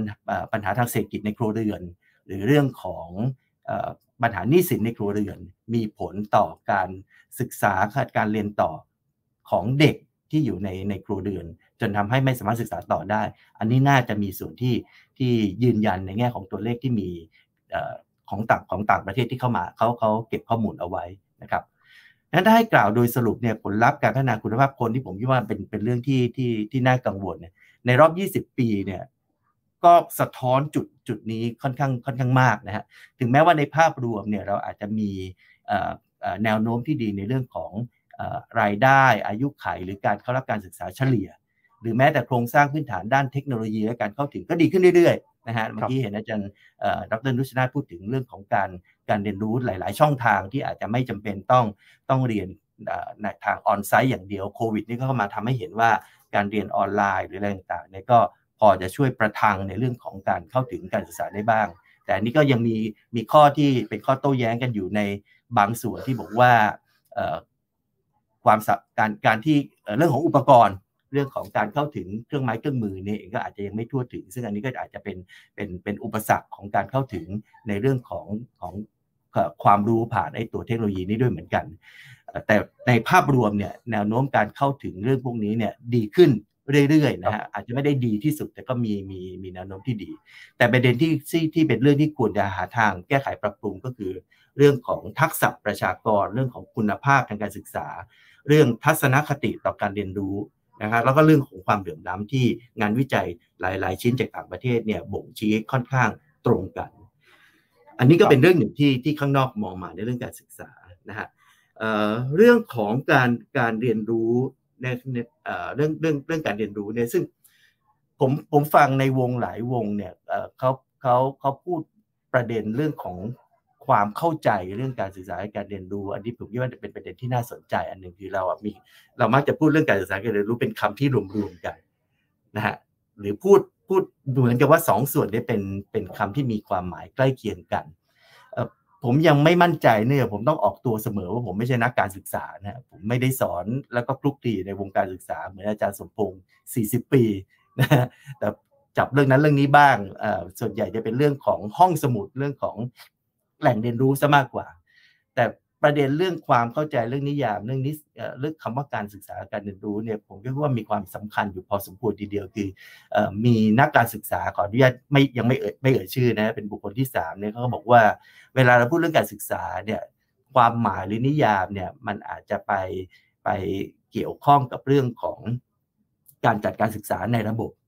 นะต้องมีหลักสูตรมีรูปแบบวิธีการจัดการศึกษา ที่ชัดเจนตายตัวมีการวัดผลนะฮะอันนั้นอาจจะเรียกว่าการศึกษา แต่ถ้าพูดถึงการเรียนรู้เนี่ยความหมายนี้จะกว้างขึ้นนะจะกว้างกว่าการศึกษา ซึ่งคืออาจจะหมายถึงการที่เราสามารถที่จะเรียนรู้ตามสิ่งที่เราต้องการเพิ่มเติม ทั้งที่อยู่ในการศึกษาในระบบหรือนอกระบบได้ด้วยตัวเองนะครับ ใช้เครื่องมือที่อาจจะไม่ได้เกี่ยวข้องกับเรื่องของ เครื่องไม้เครื่องมือที่อยู่ในระบบการศึกษาก็ได้นะฮะนั้นประเด็นนี้จะจะไปเกี่ยวคล้ายๆ กับแนวคิดที่อาจารย์สมมติพูดในช่วงแรกอยู่ตรงที่พูดถึงเรื่อง schooling นะครับถ้าจะตอบคำถามที่ใกล้เคียงกับที่ทางพี่กรได้ถามมา ผมคิดว่าสิ่งที่เรียกว่าโลกนี้เขาเป็นอย่างไรกันบ้าง กับประเทศไทยเป็นอย่างไร ผมคิดว่าน่าจะอยู่ที่จุดนี้นะนอกจากประเด็นแรกที่ผมพูดเรื่องเรื่องของสิ่งที่น่าห่วงในเรื่องการศึกษาอะไรก็ ในโลกนี้เนี่ยผมคิดว่าเรื่องของ schooling เองกำลังลดความสำคัญลง ทีละน้อยนะฮะบางประเทศอาจจะลดมากนะฮะตรงนี้ผมยังไม่มีข้อมูลที่ยืนยัน แต่แนวโน้มของความสำคัญของเรื่องของระบบโรงเรียนที่เริ่มมีความสำคัญลดลงเนี่ยเท่าที่ผมสังเกตในกรณีของประเทศไทย ผมเห็นแนวโน้มเช่นนั้นกำลังเกิดขึ้นในประเทศไทยเช่นเดียวกัน ที่พูดในแง่นี้ไม่ได้หมายความว่าระบบโรงเรียนหรือ schooling นั้นไม่มีความสำคัญ แต่ผมกำลังกำลังเสนอกำลังคิดว่ามันมีความเคลื่อนไหวที่น่าสนใจของสิ่งที่เกิดขึ้นนอกระบบโรงเรียนนะและมีรูปธรรมเกิดขึ้นหลายหลายพื้นที่ทั้งในโดยเฉพาะในในในลักษณะที่เป็นเป็นเป็นเป็นความเปลี่ยนแปลงกันในเชิงพื้นที่หรือในเชิงโลเคชันนะฮะ ยกตัวอย่างเช่น เราเห็นพื้นที่ส่งเสริมการเรียนรู้นอกห้องเรียนปรากฏตัวขึ้น หลากหลายรูปแบบนะในท้องถิ่นท้องที่ต่างๆ ถ้าเป็นในกรณีอย่างเขตเมืองอย่างกรุงเทพเนี่ยพื้นที่นอกห้องเรียนนะอาจจะไม่ได้มีชื่อ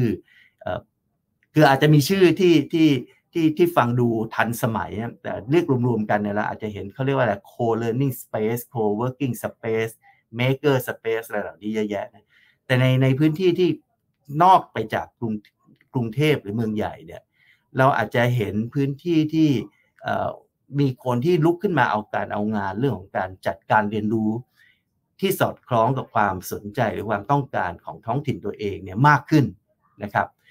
ผมได้ยินชื่ออย่างมหาวิทยาลัยไทยบ้านนะฮะได้ยินชื่ออย่างสวนศิลป์บินสิได้ยินชื่ออย่างกิ่งก้านใบ บานไรอุทัยยิ้มนะฮะนี่เป็นตัวอย่างของการที่คนซึ่งสนใจเรื่องการศึกษาและการเรียนรู้ และเขาเห็นข้อจำกัดของระบบโรงเรียนว่ามันไม่สามารถที่จะตอบโจทย์ความต้องการของเด็กๆ หรือหรือความสามารถในการที่จะดึงเอาศักยภาพของของคนเนี่ยออกมาใช้ได้อย่างเต็มที่เนี่ยภายใต้การเรียนเพียงแค่ในระบบเขาก็ลุกขึ้นมาจัดการเรียนรู้ด้วยตัวเองที่สอดคล้องกับ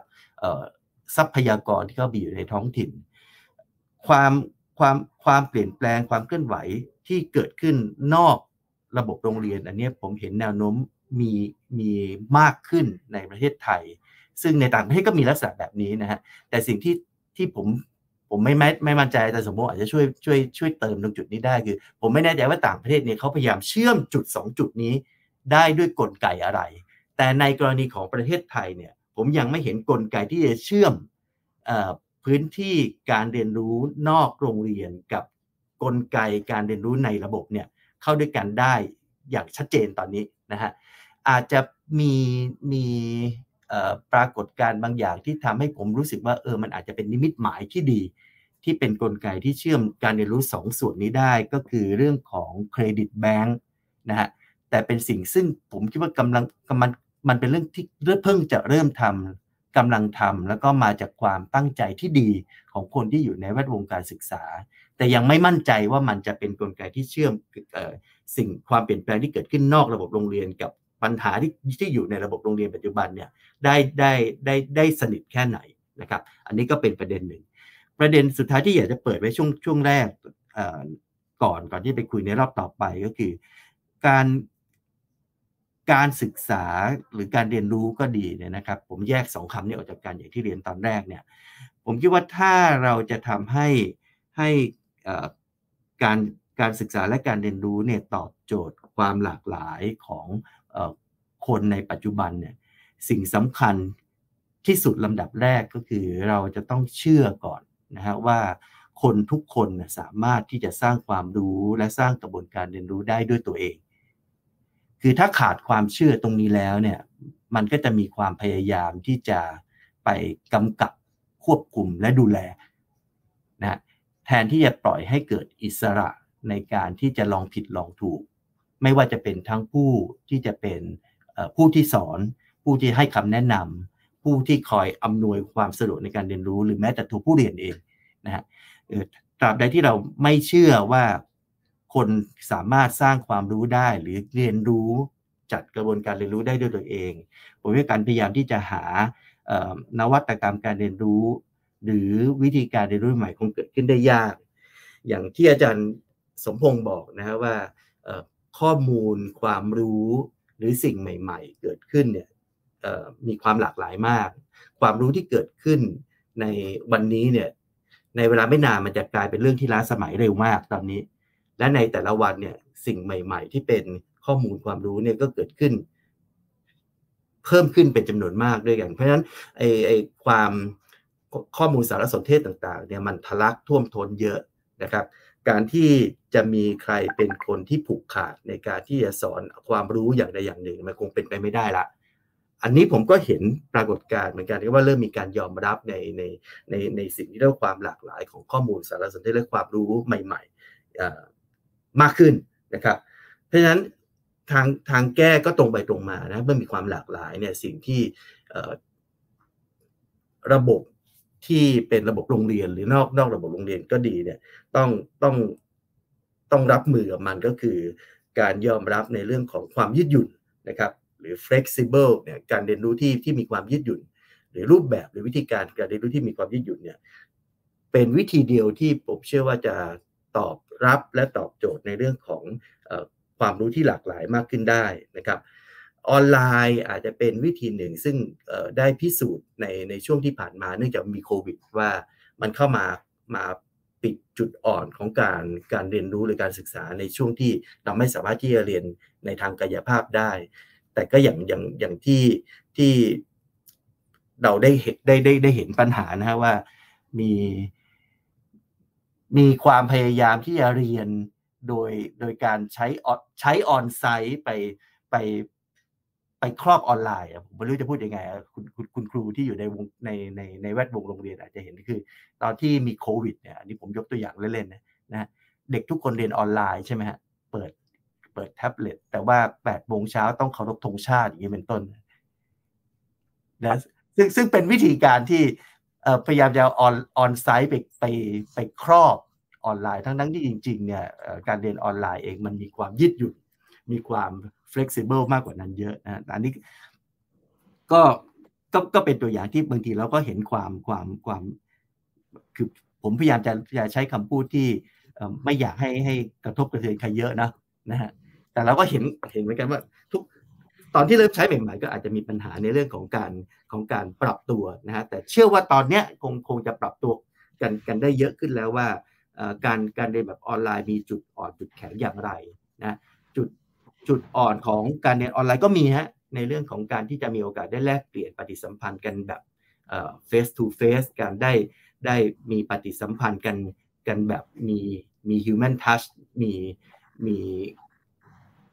สัมสัมพันธภาพ ของของความเป็นมนุษย์เนี่ยออนไลน์มันคงช่วยไม่ได้เหมือนกับที่เราคุยอยู่ตอนนี้ผมคุยอยู่หน้าจอ มันก็จะไม่รู้สึกเหมือนกันไม่เห็นแววตาไม่เห็นสีหน้าของคนที่ที่เป็นคู่สนทนาหรือคนที่รับฟังด้วยคนอื่นๆนะฮะแต่มันก็มีประโยชน์ในแง่ที่ว่าโอเค มันลดระยะทางลดระยะเวลาลดต้นทุนในเรื่องของการที่จะต้องมาพบปะกันนะในส่วนของออนไลน์ข้อดีที่เราเห็นนะฮะก็คือการเรียนแบบที่เราสนใจ ตามความต้องการของเราจริง ๆนะครับช่วงโควิด เราเห็นหลักสูตร ผมไม่อยากเรียกว่าหลักสูตรเราเห็นบทเรียนนะฮะเนื้อหาการเรียนต่างๆที่ที่มีความหลากหลายตอบโจทย์ของแต่ละคนที่ผู้เรียนต้องการจริงๆเพราะเขาเพียงแค่เปิดดูสิ่งที่เขาต้องการ อันนี้ก็ในแวดวงการศึกษาเขาเรียก personalization ใช่ไหมซึ่งพวกเนี้ยพอพอเครื่องไม้เครื่องมือมันก้าวหน้าพัฒนามากขึ้น เรามีเรื่องของปัญญาประดิษฐ์ต อนนี้มันเริ่มจะมามาจัดจัดสรรเนื้อหาบทเรียนในสิ่งที่ผู้เรียนคนนั้นๆ สนใจ แล้วก็พยายามที่จะฟีดสิ่งสิ่งที่เป็นข้อมูลความรู้ตามความสนใจของคนนั้นมากขึ้น อันนี้ก็เป็นข้อดีของสิ่งสิ่งที่เรียกว่าออนไลน์เกิดขึ้นนะแต่ส่วนที่เป็นเป็นข้อข้อแข็งของการการเรียนออนไซต์อย่างที่เมื่อกี้ว่าก็คือว่าถ้าหากว่าคนเราไม่ได้มีโอกาสได้พบปะพูดคุยแลกเปลี่ยนความคิดเห็นกัน เรียนออนไลน์อย่างเดียวเรียนด้วยตัวเองอย่างเดียวเนี่ยโลกทัศน์หรือความความเปิดรับความคิดที่แตกต่างหลากหลายเองก็อาจจะพร่องลงไปดังนั้นเราต้องผสมผสานสิ่งต่างๆ เหล่านี้ให้ดี ซึ่งในต่างประเทศเนี่ยนะฮะเขาก็มีมีมีแนวคิดในเรื่องของการพยายามที่เอาเรื่องของการเรียนรู้แบบผสมผสานเนี่ยเข้ามาช่วย ตอบโจทย์ให้กับผู้เรียนมากขึ้น คือไม่อยากที่ให้น้ำหนักไปกับการเรียนออนไลน์มากเกินเกินไป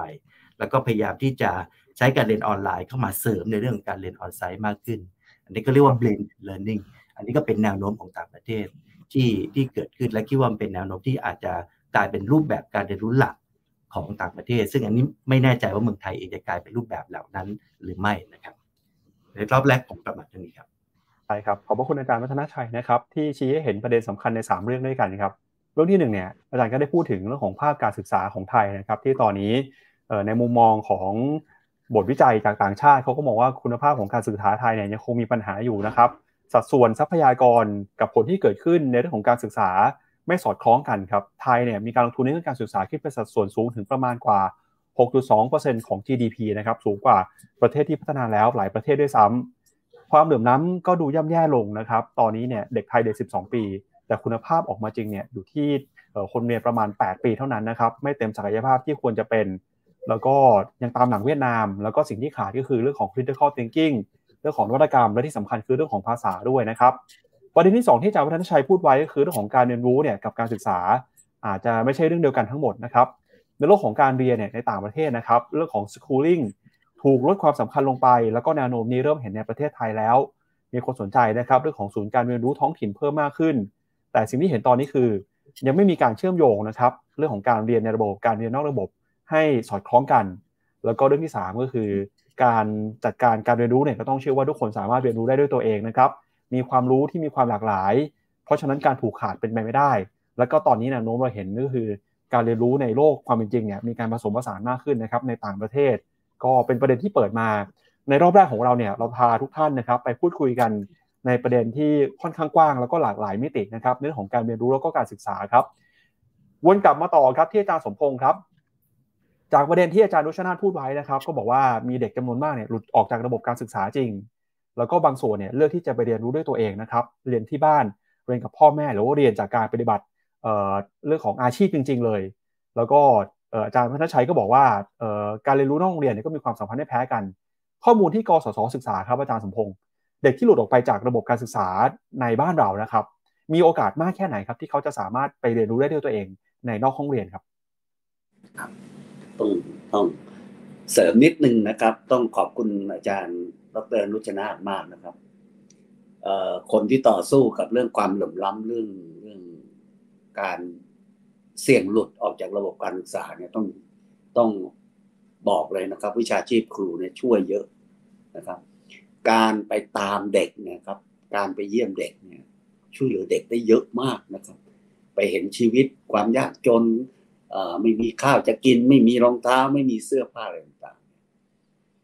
ครูเป็นวิชาชีพที่เต็มไปด้วยสายตาของความเมตตาและยุติธรรม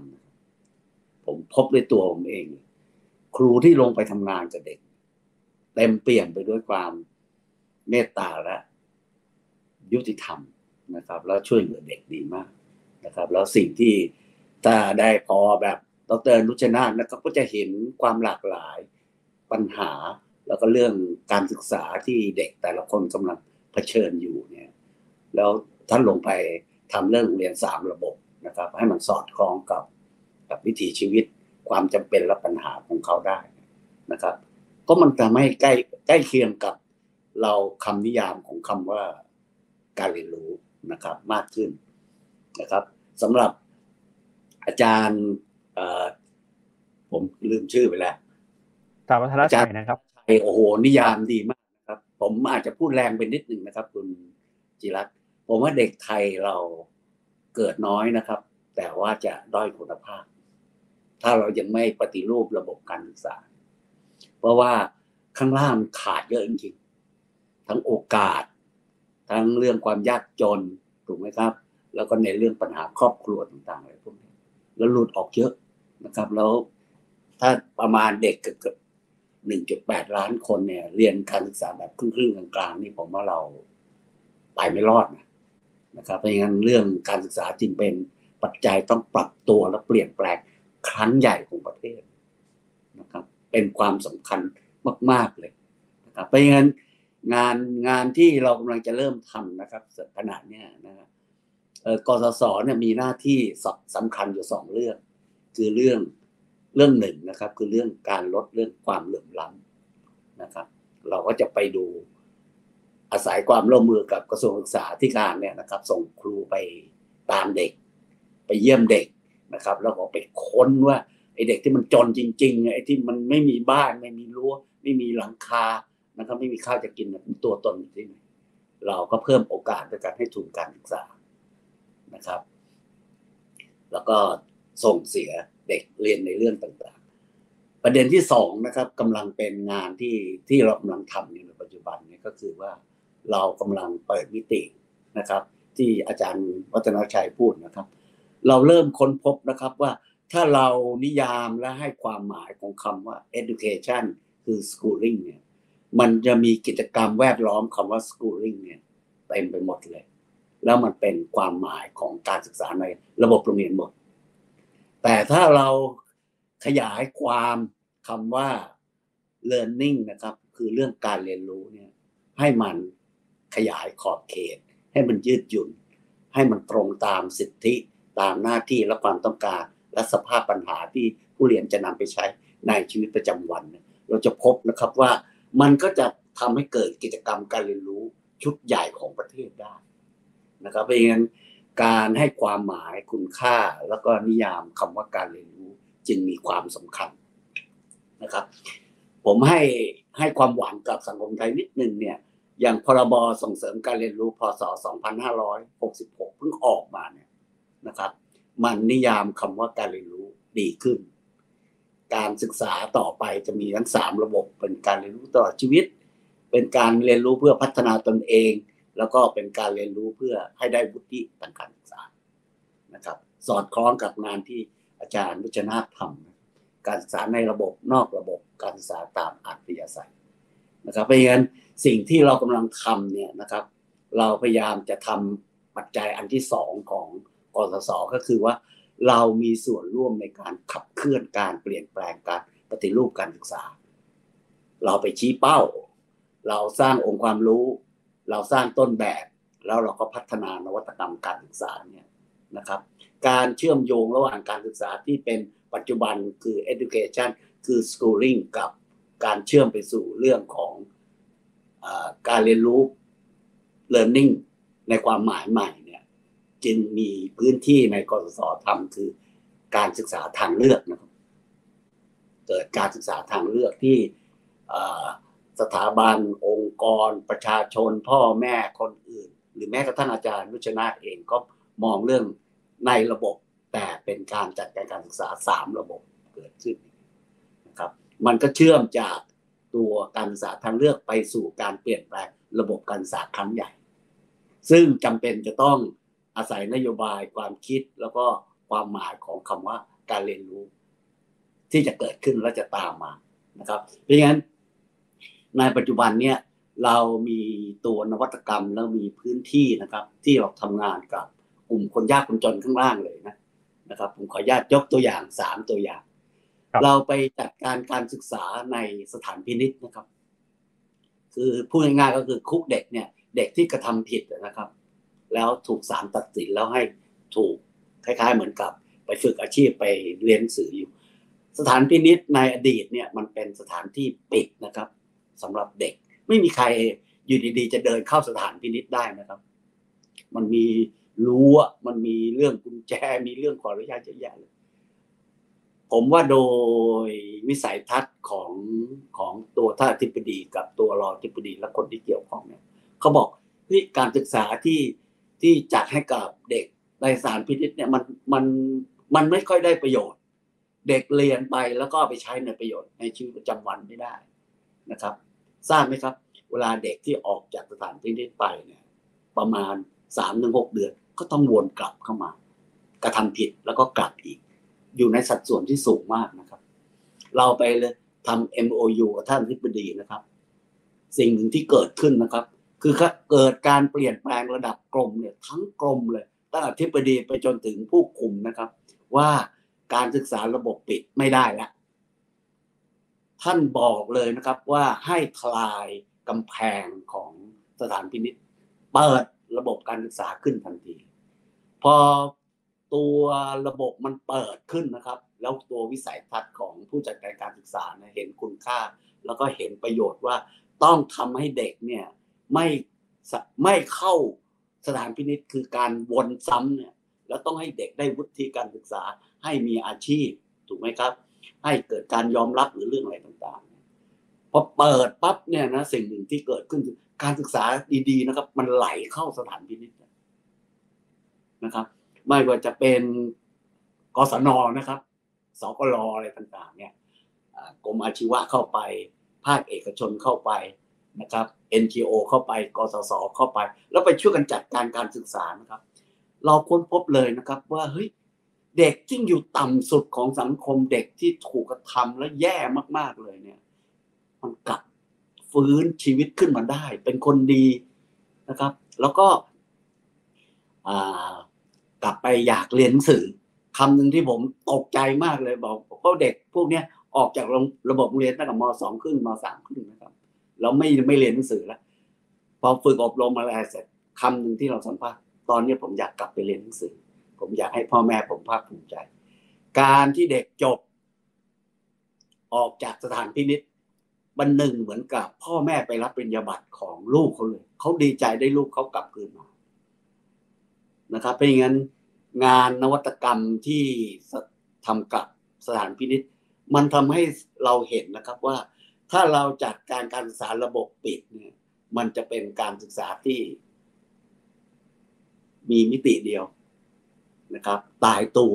แล้วก็ใช้เกิดประโยชน์ไม่ได้แต่ถ้าคุณเปิดปั๊บการศึกษาที่หลากหลายแตกต่าง มันจะไหลเข้าสู่ผู้เรียน แล้วผู้เรียนเขาก็จะเลือกช้อปปิ้งเลือกเรียนในตามที่เขาถนัดเขาสนใจ แล้วเขาก็สามารถพัฒนาตัวเองเขาเด็กบางคนอยากเรียนชงกาแฟ เด็กบางคนอยากเรียนเรื่องของ ของอการเป็นยูทูบเด็กบางคนก็อยากเรียนเป็นช่างมอเตอร์ไซค์ก็เรียนตามนะครับเพราะงั้นวิชาชีพเขาก็เรียน วิชาการเขาก็เรียน วิชาทักษะชีวิตเขาก็เรียนนะครับพอจบปั๊บได้วุฒิมสามเขาก็ไปต่อได้เห็นไหมครับ เนี่ยนะครับเพราะงั้นสิ่งที่เกิดขึ้น ระบบการศึกษามันจึงต้องไม่ตายตัว ไม่ใช่เป็นระบบราชการต่อไป เราทดลองดูแล้วเราก็พบเลยนะครับว่า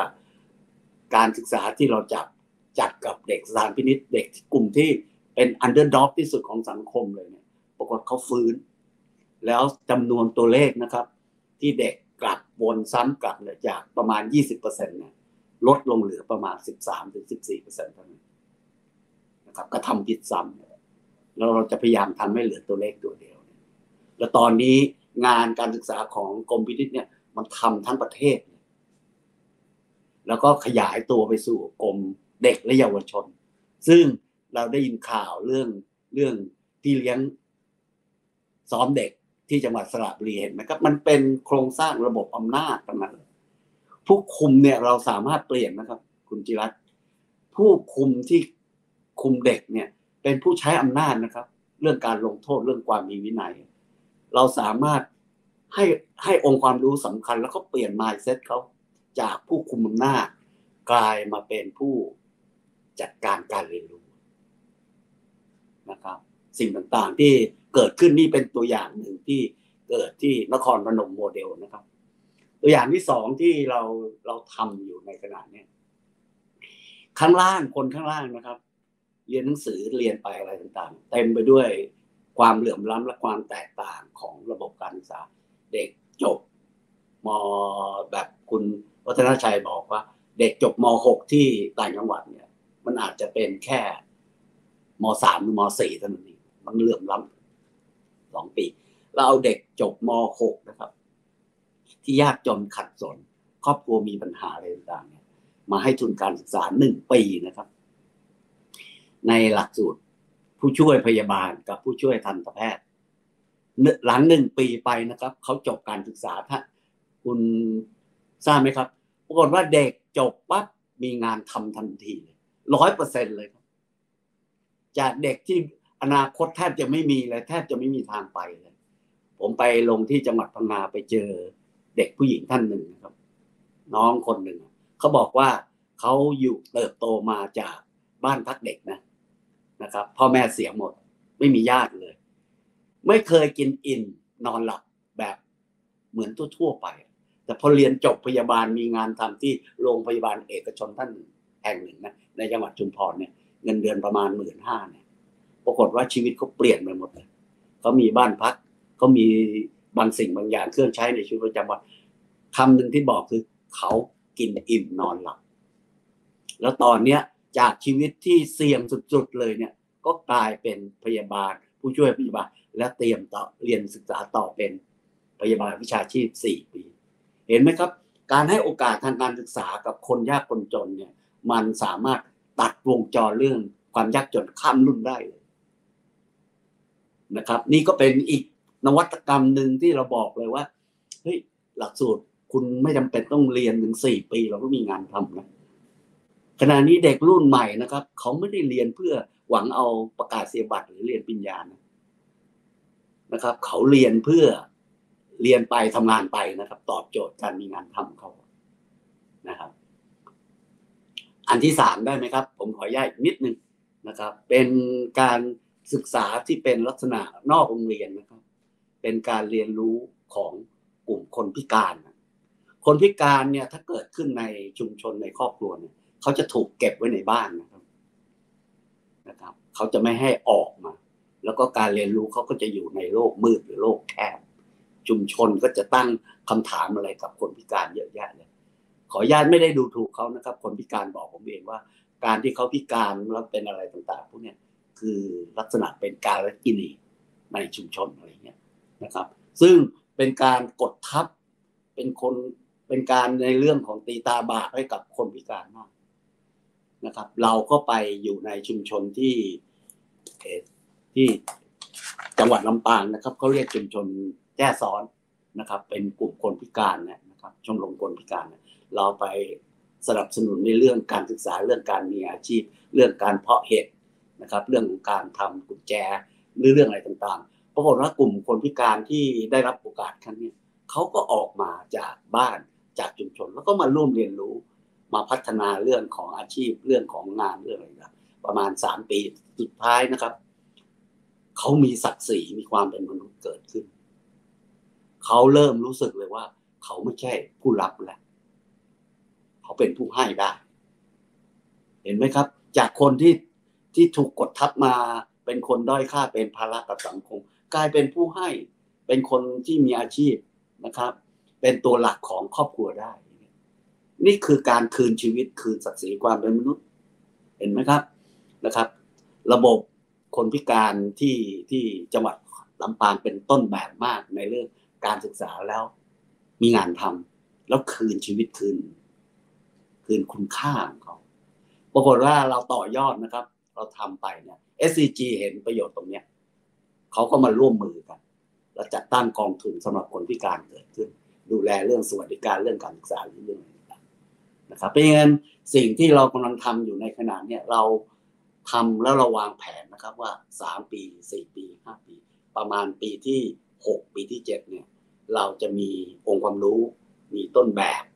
นะครับ แล้วก็มีนวัตกรรมที่บอกให้เลยว่าเฮ้ยถ้าคุณอยากจะทำพื้นที่ดีๆ คุณอยากจะทำเรื่องการเรียนรู้ที่ตอบโจทย์เด็กตอบโจทย์อะไรต่างๆ ได้ แล้วคนเอาไปใช้ในชีวิตประจำวันได้ คุณไปที่นี่ไปที่นั่นที่นั่นที่นั่น แล้วมี 12 จังหวัดนะครับ ที่ทำเรื่อง ABE ก็คือหมายความว่าทำ area base ทำสมัชชาการศึกษาทำเรื่องการกระจายอำนาจถูกไหมครับทำเรื่องของของแบบที่อาจารย์นุชนาทำโรงเรียนสามระบบนะครับ แล้วเขาจัดการบริหารจัดการในจังหวัดตัวเขาเองเนี่ยถ้าเรากระจายอำนาจแล้วทำให้คนในจังหวัดเขาตื่นรู้แล้วเห็นความสำคัญของการศึกษาการเรียนรู้แบบใหม่ขึ้นมา สิ่งที่เราจะพบนะครับ คือความยากจนจะลดน้อยลง คนจะมีอาชีพมากขึ้น คนจะรับผิดชอบในเรื่องของการจัดการการศึกษา มีศูนย์การเรียนรู้ มีหน่วยจัดการการเรียนรู้ มีระบบการศึกษาที่หลากหลาย ตอบโจทย์ เรื่องการมีงานทำตอบโจทย์เรื่องการอ่าน มีทีเคพาร์คอยู่อยู่ทุกจังหวัดทุกภูมิภาค ใช่ไหมครับ เด็กจะจะเรียนเมื่อไหร่ก็ได้เข้าถึงเมื่อไหร่ก็ได้นะครับรัฐก็เพียงแต่กระจาย ไม่จัดไม่รวมศูนย์แล้วนะครับ มอบความไว้วางใจให้แต่ละจังหวัดเนี่ยเขาบริหารจัดการกันเองเนี่ยนะครับ แล้วสิ่งที่เป็นระบบโรงเรียนนะครับ อยู่ในขณะเนี้ยมันก็อยู่ในชุมชน อยู่ในพื้นที่อยู่ในครอบครัวเนี่ยเขาก็สามารถจัดการการเรียนรู้ได้ ในหลายระบบหลายวิธีการนะครับ โรงเรียนหนึ่งอย่างของอาจารย์นุชนาเนี่ยทำสามระบบ ทั้งในระบบนอกระบบตามอัธยาศัย เด็กเกิดน้อยลง เราก็อาจจะเรียนทำเรื่อง เรียนในระบบ เราอาจจะทำเรื่อง up skill re skill ไหมนะครับ ผมไปทำที่จังหวัดพังงาปรากฏผู้ผู้ประกอบการเลยบอกว่า ตอนเนี้ยเขาต้องการเรื่องสปา เรื่องต้องการนวด คุณทำผลิตบุคลากรให้กับเราได้ไหมนะครับ เราไปทำเลย up skill re skill สามเดือนปั๊บจบได้ประกาศเสียบัตรมีงานทำมีไรายได้ เกิดขึ้น เด็กในระบบชุมชนพ่อพ่อแม่ผู้ปกครองมาเรียนกันเยอะแยะเห็นไหมครับเพราะงั้นเด็กในระบบนอกระบบ แล้วก็การศึกษาตามอัธยาศัย มันกำลังเป็นโจทย์สำคัญ แล้วก็แก้ไขปัญหาเรื่องความเหลื่อมล้ำเรื่องการมีงานทำนะครับ แล้วก็สิ่งที่ผมอยากฝากท่านอาจารย์นุชนาธด้วยว่าถ้าเราทำเรื่องดิจิทัลแพลตฟอร์มนะเรื่องออนไลน์ออนไซต์ให้ดีเนี่ย นะครับแล้วก็ทำให้เด็กเนี่ยมีสมาธิกับการเรียนนะครับ มันก็จะทำให้เด็กที่มีปัญหาเรื่องครอบครัวเรื่องเรื่องรายได้หรือเรื่องอะไรต่างๆเนี่ยนะครับ ดูแลถูกดูแลเอาใจใส่นะครับ แล้วก็ที่จะต้องตอบโจทย์เรื่องโรงเรียนสามระบบก็คือเรื่องการเทียบโอน เรื่องเครดิตแบงก์ต่างๆ แบบเนี้ยก็จะทำให้เด็กเรียนอาชีพอ่าอะคุณสะสมไว้ แล้วคุณก็มาเทียบโอนนะครับ คุณเรียนที่หนู่นเรียนที่นี่หรือเรื่องต่างๆเพราะงั้นรัฐจะเป็นผู้อำนวยความสะดวก เป็นผู้ที่จะทำให้เกิดระบบการเทียบโอนถูกไหมให้วุฒิบัตรนะครับ แล้วการศึกษาก็จะยืดหยุ่นและมีความหมายสำหรับชีวิตทุกคนครับ ขอบคุณครับ ครับ อาจารย์สมพงศ์นะครับ ก็พูดถึงการศึกษาที่ทุกคนมีทางเลือกแล้วก็ตอบโจทย์ชีวิตนะครับ โดยพูดถึงงานของกสศเนี่ยคือเรื่องของการแก้ไขปัญหาความเหลื่อมล้ำ แล้วก็การขยายนิยามของการศึกษานะครับ ให้มีความยืดหยุ่นนะครับ ทั้งเรื่องของในระบบแล้วก็นอกระบบนะครับ โดยได้ยกตัวอย่างนวัตกรรมการศึกษาที่น่าสนใจมา 3 ที่นะครับ ก็คือสถานพินิษนะครับที่ใช้การศึกษาแบบระบบเปิดทำให้เด็กเนี่ยจบมามีวุฒิการศึกษา แล้วก็ลดการทำผิดซ้ำกลับเข้ามาอยู่ในสถานพินิษใหม่ รวมไปถึงนะครับกรณีตัวอย่างเรื่องของการให้การศึกษาในเรื่องของวิชาชีพนะครับ ให้เด็กที่จบไปเนี่ยสามารถทำงานแล้วก็หารายได้เป็นการยกระดับคุณภาพชีวิต แล้วก็เรื่องของการสร้างความภาคภูมิใจให้กับตนเองนะครับ อันนี้ในกรณีของคนพิการเนี่ยก็ให้การศึกษาเพื่อให้เขารู้สึกว่าเเกิดความเป็นมนุษย์นะครับ แล้วก็มีความภาคภูมิใจในความเป็นมนุษย์ของตนเองด้วยนะครับ ซึ่งรูปแบบหรือว่าหลักการที่อาจารย์สมมติพูดไปเนี่ยก็คือ การศึกษาที่ทุกคนมีทางเลือก แล้วก็ตอบโจทย์ชีวิตนะครับ โดยรูปแบบที่สำคัญก็คือเป็นการศึกษาที่ระบบการศึกษานะครับ มีความยืดหยุ่นมีความหลากหลาย สลายความคิดนะครับ เรื่องของการศึกษาทั้งในระบบแล้วก็นอกระบบนะครับ แล้วก็รวมไปถึงสนับสนุนสิทธิขั้นพื้นฐาน สร้างพื้นที่ปลอดภัยนะครับ ลดปัญหาอำนาจนิยม ส่งเสริมให้ผู้เรียนเนี่ยมีอาชีพนะครับที่สามารถดูแลตัวเองได้ แล้วก็สร้างตัวตนนะครับที่มีความแข็งแรง แล้วก็ทำให้ครอบครัวนะครับมีความสุขไปด้วยนะครับ อันนี้ก็เป็นแนวคิดการศึกษาที่ทุกคนมีทางเลือก และตอบโจทย์ชีวิตของกสศนะครับ ไปต่อที่อาจารย์นุชนาธครับ เมื่อสักครู่นี้อาจารย์สมพงศ์ได้พูดยกตัวอย่างนะครับ ถึงเรื่องของการศึกษา นวัตกรรมหนึ่งโรงเรียน 3 ระบบของโรงเรียนนิวิตราชเนี่ยนะครับอยากให้อาจารย์นุชนาเล่าให้ฟังหน่อยครับว่าหนึ่งโรงเรียน 3 ระบบเนี่ยเป็นยังไงครับ มีจุดมุ่งหมายในการจัดการศึกษาอย่างไรทำให้เกิดการเรียนรู้ในรูปแบบไหนนะครับ แล้วก็เป้าหมาย หรือว่าการบรรลุผลในช่วงที่ผ่านมาเป็นยังไงครับ ค่ะ ก็ขอบพระคุณท่าน อาจารย์สมพงศ์นะคะ ที่คอยให้กำลังใจแล้วก็แนะนำนะคะ ก็อยากจะพูดเท้าความถึงเรื่องของจำนวนเด็กนะคะ ที่หลุดออกไปจากระบบนะคะ ซึ่งโรงเรียนเนี่ยก็ที่อาจารย์วัฒนชัยพูดถึงเรื่องความเบื่อมล้ำทางการศึกษานะคะ ก็ในโรงเรียนที่เป็นชุมชนเมืองนะคะ เราจะพบว่าแม้แต่เสียค่าเทอมนะคะ ในราคาที่สูง ก็อยากจะเข้าไปไปเรียน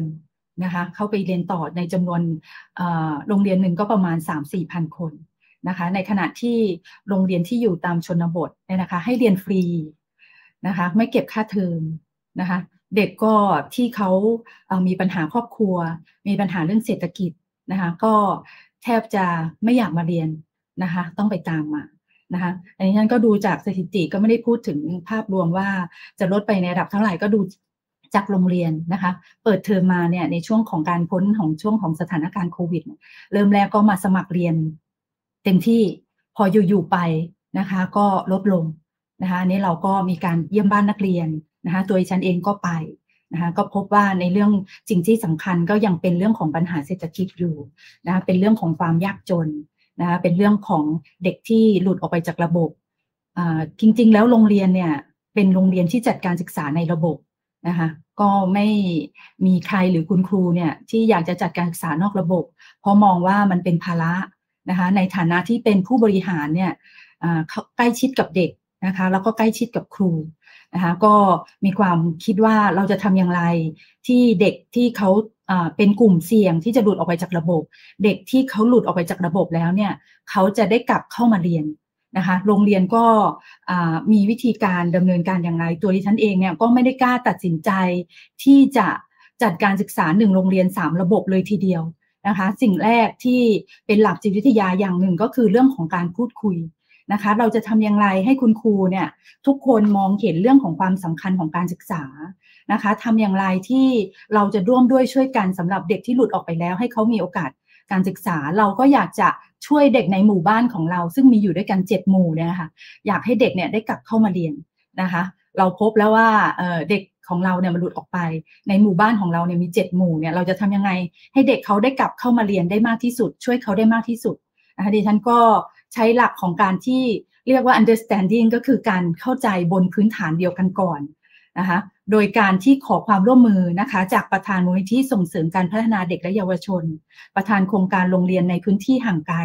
ผอศูนย์การเรียน CYF แล้วก็ศูนย์การเรียนเซนต์ยอห์นบอสโกซึ่งสามารถจัดการเรียนการสอนในรูปของศูนย์การเรียนได้นะคะผอมูลนิธิหมู่บ้านเด็กนะคะ นายกสมาคมการจัดการศึกษาโดยองค์กรชุมชนนะคะสำนักพัฒนาสังคมและความมั่นคงของมนุษย์จังหวัดกาญจนบุรี สมาคมสภาการศึกษาจังหวัดกาญจนบุรี ทีมงานโครงการการศึกษาเชิงพื้นที่ของมหาวิทยาลัยราชภัฏกาญจนบุรีเนี่ยมาให้ความรู้กับคุณครูก่อนนะคะ แล้วก็โรงเรียนใกล้เคียงในสหวิทยาเขตที่เขาอยากจะจัดการศึกษาแบบนี้นะคะ ว่าเด็กที่หลุดออกไปจากระบบเนี่ยถ้าเกิดเขาหลุดออกไปแล้ว เรายังจะมีวิธีหนึ่งที่เราสามารถจัดการศึกษาให้เขาได้เนี่ยนะคะ ก็มาให้ความรู้นะคะ สิ่งที่สำคัญที่สุดก็จะบอกคุณครูว่า การที่ได้ช่วยเด็กที่หลุดออกไปจากระบบและเข้าเรียนเนี่ย เป็นการได้บุญกุศลอย่างหนึ่งนะคะ เราช่วยเด็กหนึ่งคนนะคะ ให้เขาได้มีชีวิตที่ดีเนี่ยได้กลับเข้ามาเนี่ยเราไม่เป็นปัญหาของสังคมนะคะ ก็เป็นการได้บุญกุศล อันนี้ก็เป็นการสร้างความตระหนักให้กับคุณครูนะคะ ซึ่งเมื่อเรารู้เรื่องการเรามีความเข้าใจในบนพื้นฐานความคิดเดียวกันแล้วเนี่ยการที่จะทำอะไรขั้นตอนต่อไปเนี่ยมันก็จะเป็นเรื่องง่ายนะคะ ก็มีการวางแผนการดำเนินงานในเรื่องของการจัดการศึกษาแบบนี้นะคะ โดยอันอันสิ่งที่สำคัญที่สุดก็คือเรื่องของข้อมูลสารสนเทศ ที่เราจะต้องค้นหานะคะว่าเด็กของเราเนี่ยมันเป็นเด็กกลุ่มเสี่ยงนะคะเป็นเด็กที่ออกไปกลางคันนะคะเราก็มีข้อมูลสารสนเทศอันนี้ผ่านระบบนะคะ ซึ่งถ้าเกิดเป็นครูเป็นพออหรืออะไรก็จะเข้าใจก็คือเรื่องของระบบ DMC นะคะ มันก็จะเป็นระบบที่รู้อยู่ว่าเด็กเนี่ย ออกไปเมื่อช่วงปีพศอะไรนะคะ ออกไปตอนไหนออกไปตอนมอะไร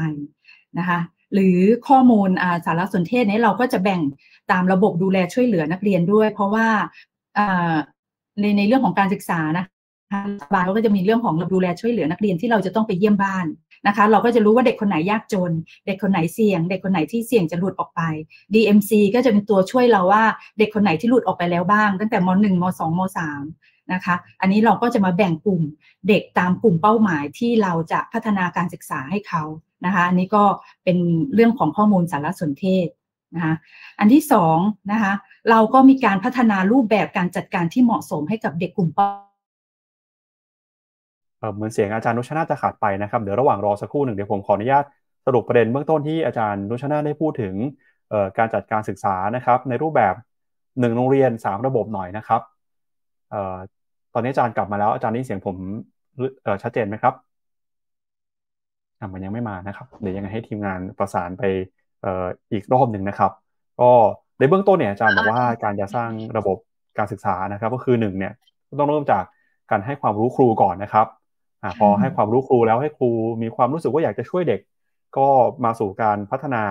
ข้อมูลสารสนเทศนะครับที่อาจารย์บอกว่าตอนนี้ใช้ระบบที่ชื่อว่า DMC นะครับให้รู้ข้อมูลเด็กแบ่งเด็กตามกลุ่มเป้าหมาย แล้วก็มาสู่ขั้นที่สองนะครับเรื่องของการพัฒนานะครับไปไปคุยกันต่ออาจารย์กลับมาแล้วนะครับก็ในเรื่องของการต่อมานะคะ เราก็คิดวิธีที่2ก็คือ เราจะต้องจัดรูปแบบการจัดการเรียนรู้ที่เหมาะสมกับเด็กกลุ่มเป้าหมายก่อนนะคะ เรามีเด็กกลุ่มเป้าหมาย และตามระบบสารสนเทศของเราการคัดออกมานะคะ เราก็พัฒนารูปแบบการจัดการศึกษานะคะ รูปแบบหนึ่งที่เรียกว่า เป็นรูปแบบการจัดการศึกษาที่เรียกว่าการศึกษานอกระบบ แต่เราใช้ชื่อโครงการว่านรอให้โอกาสก็คือเป็นชื่ออักษรย่อของโรงเรียน ที่จัดไว้สำหรับเด็กที่หลุดออกไปจากระบบและกลับเข้ามานะคะ เรามีการพัฒนาเว็บไซต์ห้องเรียนออนไลน์นะคะ ห้องเรียนออนไลน์ไม่ใช่การจัดการเรียนการสอนแบบออนไลน์ แต่เป็นห้องเรียนที่เด็กสามารถเข้ามาเรียนรู้ได้นะคะ โดยมีทุกวิชานะคะ หลักสูตรเนี่ยมันจะประกอบไปด้วย ในคำอธิบายรายวิชาจะประกอบไปด้วยสาระการเรียนรู้แล้วก็ตัวชี้วัดนะคะดิฉันก็อาศัยช่วงที่เป็นสถานการณ์โควิด แล้วอาศัยช่วงที่ครูเนี่ยได้พักผ่อนจากการจัดการเรียนการสอนหรือช่วงปิดเทอมเนี่ยให้ทำห้องเรียนออนไลน์ ครบทุกรายวิชา ครบทุกหน่วยการเรียนนะคะ เพราะฉะนั้นเนี่ยสมัยก่อนที่เราเป็นเด็กเราจะเรียกว่าบทเรียนสำเร็จรูปนะคะอันนี้เราก็ให้ทำมีทั้งทดสอบก่อนเรียน ทดสอบหลังเรียน มีทั้งเอาคลิป ไปแขวนไว้ให้เด็กเนี่ยได้เรียนรู้นะคะ เด็กก็จะได้เรียนทุกสาระการเรียนรู้ ทุกรายวิชาคลิปที่สนใจ ห้องเรียนนี้ก็จะมีการพัฒนาอยู่เสมอนะคะ ดิฉันก็จะต้องแต่งตั้งคุณครูนะคะ ที่เป็นวิชาการเนี่ยคอยคอยตรวจสอบห้องเรียนออนไลน์ว่ามีการพัฒนาไหมนะคะ เปลี่ยนแปลงไปไหมอันนี้ก็เป็นรูปแบบการจัดการศึกษาสำหรับเด็กที่เขาหลุดไปออกจากระบบวิธีหนึ่งหรือเด็กที่เป็นกลุ่มเสี่ยงนะคะให้ได้ให้เรียนรู้ด้วยวิธีการที่หลากหลายนะคะ แล้วก็เราสามารถจัดการเรียนรู้ที่ยืดหยุ่นแล้วก็คล่องตัว เด็กสามารถเลือกเรียนได้สำหรับเด็กที่ดูดออกไปจากระบบด้วยนะคะ โดยสามารถเลือกเรียนได้ทั้งออนไลน์ on-hand on-site on-demand ตามที่เขาต้องการ ซึ่งก็สอดคล้องกับพรบการศึกษาที่ที่ท่านอาอาจารย์สมพงศ์พูดพอดีนะคะ ซึ่งเราสามารถ ให้เขาเลือกเรียนได้ตามที่เขาสนใจ เพื่อที่เขาจะไม่หลุดออกไปจากระบบ หรือที่หลุดออกไปแล้วก็สามารถเลือกเรียนได้ เพราะว่าเด็กบางคนที่หลุดออกไปจากระบบเนี่ยเขาก็หนึ่งเจอคุณครูใจร้ายนะคะสองวิชาเรียนยากเกินไปนะคะสามหรือจะต้องมีปัญหาที่ต้องดูแลครอบครัวหรือต้องไปทำอาชีพนะคะ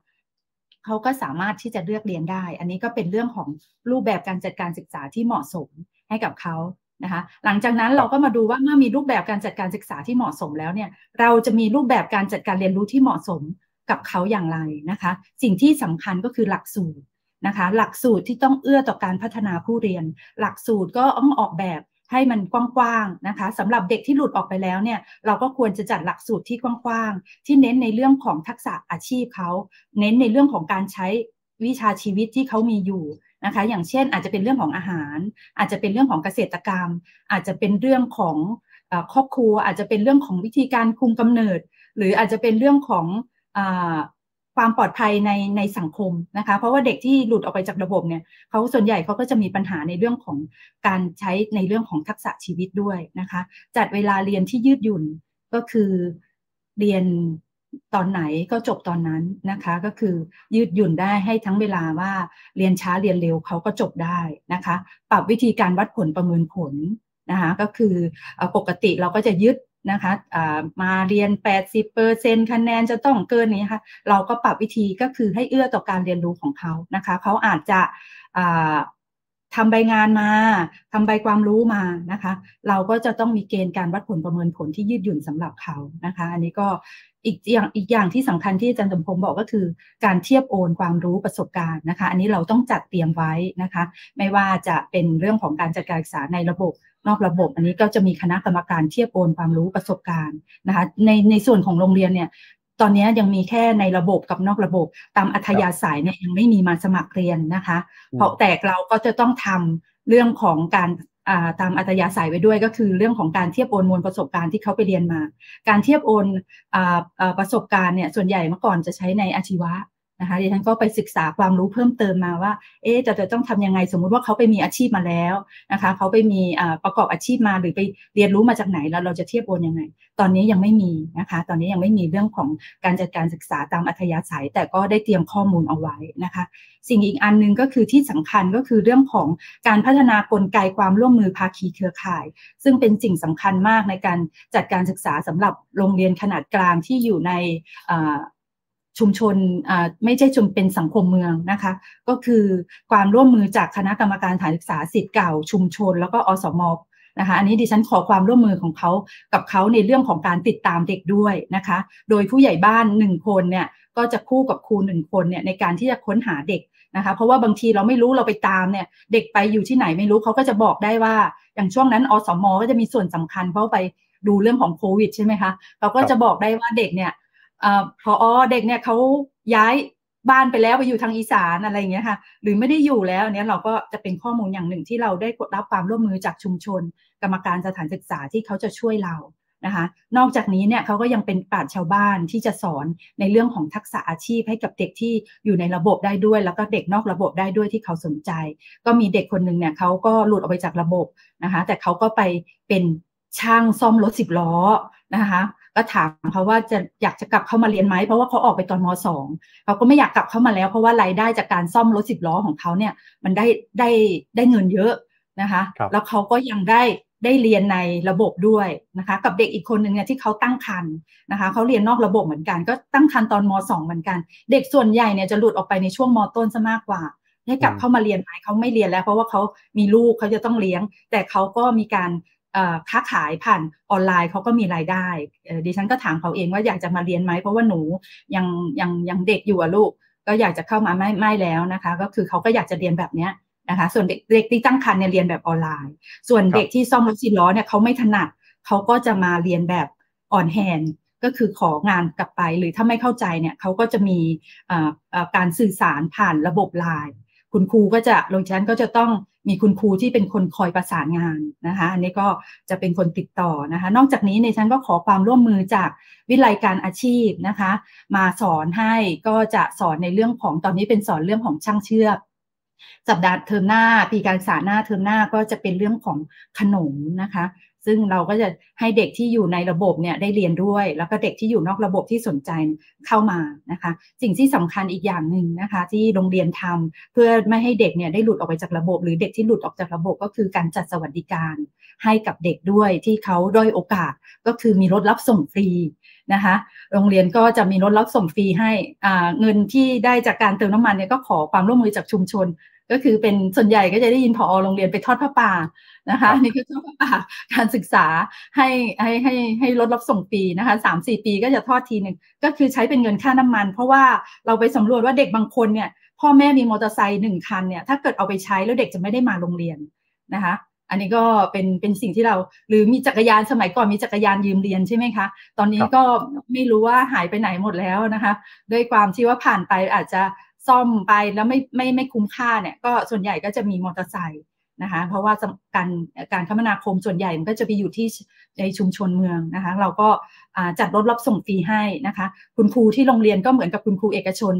หกโมงครึ่งก็จะไปรับส่งนักเรียนนะคะ เย็นก็จะไปส่งด้วยเพื่อความปลอดภัยของนักเรียนเผื่อว่าเขานั่งรถไปแล้วเขาตีกันอะไรเงี้ยนะคะเราก็จะเป็นห่วง อันนี้ก็ใช้มาตรการ MOE ของกระทรวงด้วยนะคะก็คุณครูก็จะผัดเวรกันตามความสมัครใจใครอยู่บ้านพักก็ไปตอนเช้านะคะ ก็เป็นการช่วยกันนะคะ ก็ให้มองเห็นว่า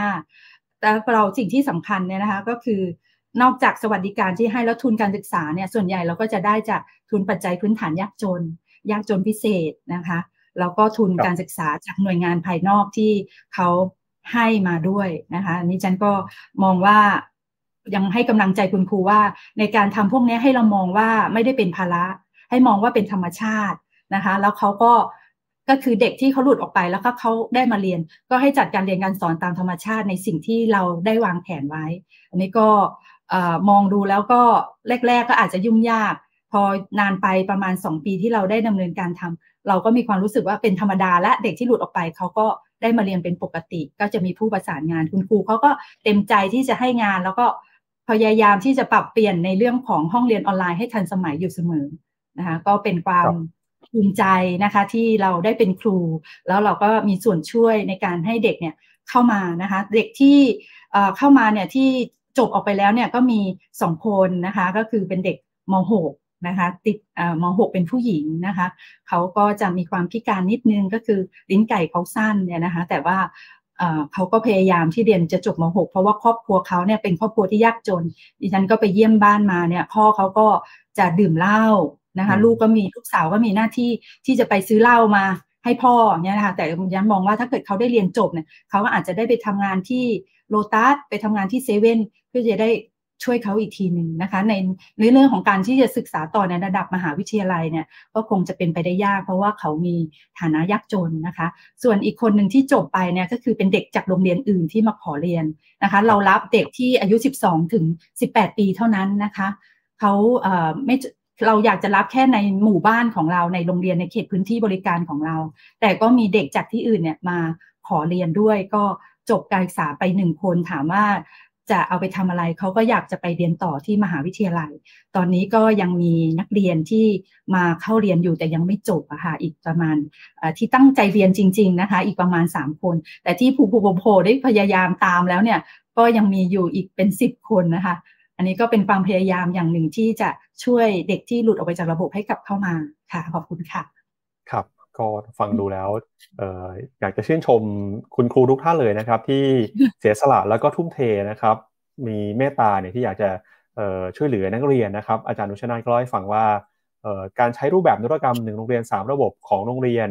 นิวิทราชอุปถัมภ์นะครับที่จังหวัดกาญจนบุรีเนี่ยสระบบในที่นี้ก็คือระบบที่1ฮะคือ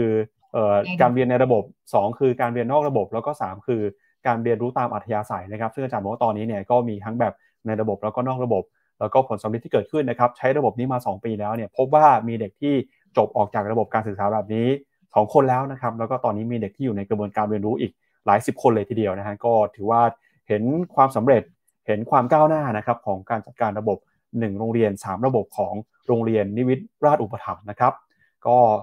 ไปต่อครับที่อาจารย์วัฒนชัยบ้างนะครับเมื่อสักครู่นี้เราฟังกันแล้วกับนวัตกรรมการให้การศึกษาให้ความรู้สนับสนุนการเรียนรู้ของในประเทศไทยนะครับ ไปดูต่อครับว่าในต่างประเทศบ้างครับ เราเห็นรูปแบบที่เป็นรูปธรรมที่สังคมไทยเนี่ยจะสามารถเอาไปปรับใช้ได้สร้างให้เกิดสถานการณ์ของสภาพแวดล้อมที่ส่งเสริมการเรียนรู้ได้จากกรณีนี้ยังไงบ้างครับ ครับขอบคุณครับ อยากอยากคุยแบบง่ายๆมากกว่านะครับ คือรอบแรกฟังดู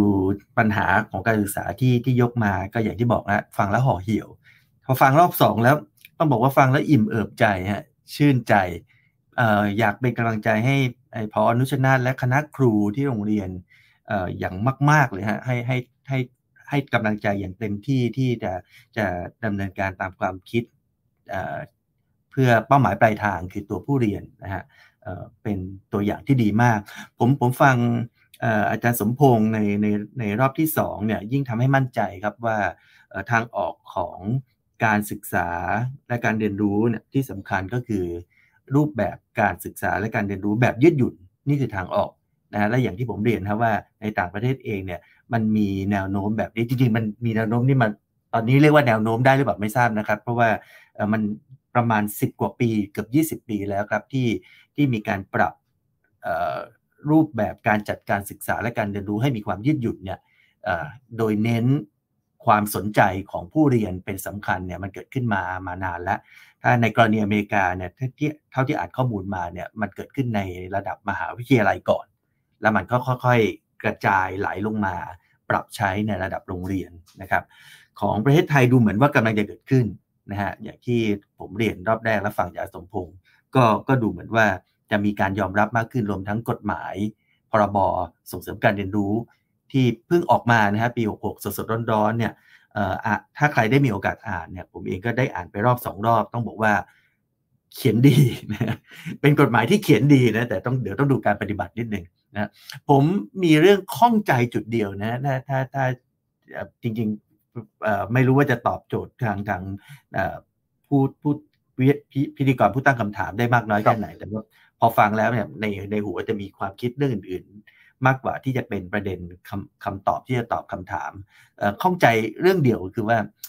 เราเห็นความสำเร็จที่น่าชื่นใจในระดับพื้นที่ในระดับ อาจจะเป็นระดับพื้นที่มากกว่าระดับอิชูนะฮะระดับพื้นที่ระดับโลเคชันเนี่ยที่เป็นเป็น เป็น area base หรือ location base เนี่ยเยอะแยะเต็มไปหมดเลย แต่ทำยังไงถึงจะทำให้มันถูกขยาย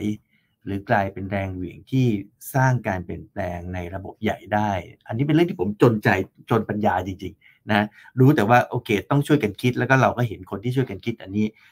มากมายนะฮะแต่มันเหมือนกันยังขยับได้ยากมากนะฮะว่าเรื่องการศึกษาเนี่ยทำยังไงถึงจะทำให้ เป็นเป็นประเด็นที่ให้คนที่มีอำนาจในการตัดสินใจ หรือกำหนดนโยบายเนี่ยให้ความสนใจอย่างจริงจังนะฮะไม่ไม่ไม่ใช่เป็นรูปธรรมแบบที่เราเห็นในข่าวว่ากว่าจะได้ค่าอาหารกลางวันสักหนึ่งบาทเพิ่มขึ้นมาเนี่ยก็ต้องออกแรงกันมากเหลือเกิน และพอออกแรงกันแล้วเนี่ยก็ได้ตั้งหนึ่งบาทนะฮะต่อหัวนะมันก็ดูเหมือนกับว่าสะท้อนถึงความที่คนที่ มีอำนาจในการตัดสินใจเองเนี่ยให้ความสำคัญต่อต่อเด็กๆที่อยู่ในระบบการศึกษาเนี่ยไม่มากเท่าที่ควรนะครับอยากจะเห็นการเปลี่ยนแปลงแบบนั้น เมื่อกี้อาจารย์สมสมมุติพูดถึงเรื่องของการกระจายอำนาจ ผมคิดว่าอันนี้ก็เป็นเป็นเป็นวิธีการหนึ่งที่จะทำให้กลไกการที่กลไกที่ทำให้เกิดการศึกษาแบบยืดหยุดเนี่ยมันเกิดขึ้นได้จริงนะครับมีคำว่าสมัชชาการเรียนรู้จังหวัด นะครับเมื่อกี้ได้ยินมาเนี่ยผมเองก็เพิ่งได้ได้รู้จักคำนี้ได้ไม่นานนี้ต้องขอสารภาพเลย แล้วก็พอได้มีโอกาสถามถ่ายคนที่รู้จักที่อยู่ในสภาการศึกษา ก็ได้รับทราบมาอีกว่าปีนี้เพิ่งจะเป็นครั้งแรกที่มีการจัดงานสมัชชาการศึกษาระดับชาติ ขึ้นมาครั้งแรกนะครับ ก็ก็ก็รู้สึกตื่นตื่นเต้นนะครับว่าเออมีมี ชื่อลักษณะแบบนี้เกิดขึ้นในในในประเทศไทยในในกลไกที่การทำงานในในการจัดจัดจัดในในระบบการศึกษาที่มีการวางให้ความสนใจในเรื่องของของการการจัดการศึกษา และการวางระบบการศึกษา คือผมคิดว่าสิ่งที่เรียกว่าจะเรียกชื่อว่าอะไรก็แล้วแต่เนี่ยนะสภาการศึกษาจังหวัด สมัชชาการเรียนรู้จังหวัด สมัชชาการเรียนรู้ระดับชาติเนี่ยผมว่ามันเป็นเป็นเครื่องมือเชิงกลไกที่ดีในแง่ของการ แลกเปลี่ยนประสบการณ์ จากการทำงานที่ประสบความสำเร็จ หรือแม้แต่อาจจะเป็นบทเรียนของการทำงานที่มีอุปสรรคแต่แต่มีบทเรียนในการพยายามที่แก้ไขปัญหาอุปสรรคนั้น โดยมีเวทีที่มารองรับทั้งในระดับท้องถิ่น ระดับจังหวัดแล้วก็ระดับชาติ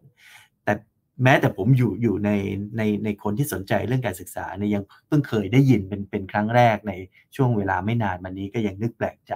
ว่าจริงๆเวทีแบบนี้มันควรจะเป็นนกลไกที่ช่วยสนับสนุนนะฮะการทำงานของคณะครูอย่างเช่นกรณีของของอนุชนาธเนี่ยให้เป็นที่รู้จักแล้วก็ถูกถูกนำไปใช้เป็นต้นแบบ ในการทำงานในที่อื่นๆ การเป็นต้นแบบหมายความว่าไม่ได้ก๊อปปี้นะฮะแต่หมายความว่าเป็นเป็นตัวอย่างเอาไปปรับใช้ หรือการประยุกต์ใช้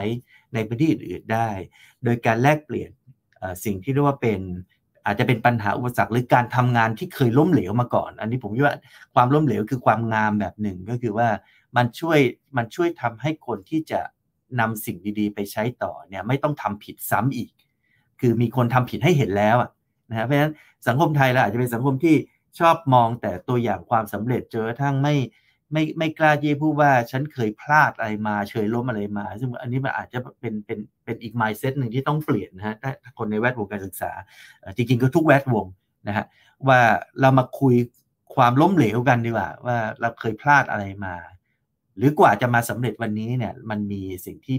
ที่พลาดหรือบกพร่องอะไรบ้าง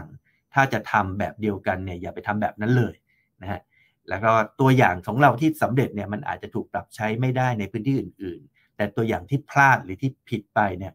อาจจะเป็นตัวอย่างที่ไม่ควรทำในที่อื่นด้วยก็ได้ อันนี้ก็เป็นเป็นเป็นเป็นการมีเวทีแบบนี้หรือมีกลไกแบบนี้เนี่ยจะช่วยได้เยอะในเรื่องของการพยายามจัดการศึกษาที่มีความหลากหลายนะครับ ทีนี้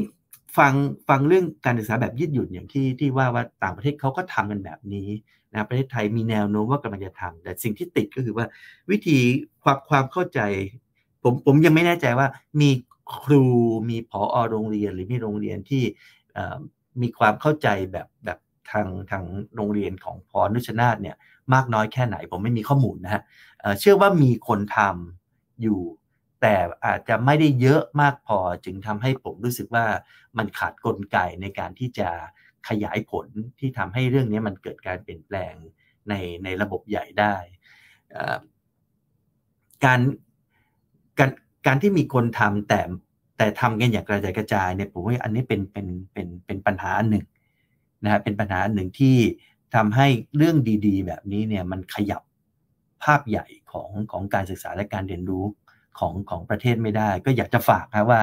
ถ้ากลไกอย่างเช่น สมัชชาจังหวัดก็ดี หรือสมัชชาระดับชาติก็ดีเป็นเป็นเครื่องมือที่ช่วยช่วยแก้ปัญหาในเรื่องของการ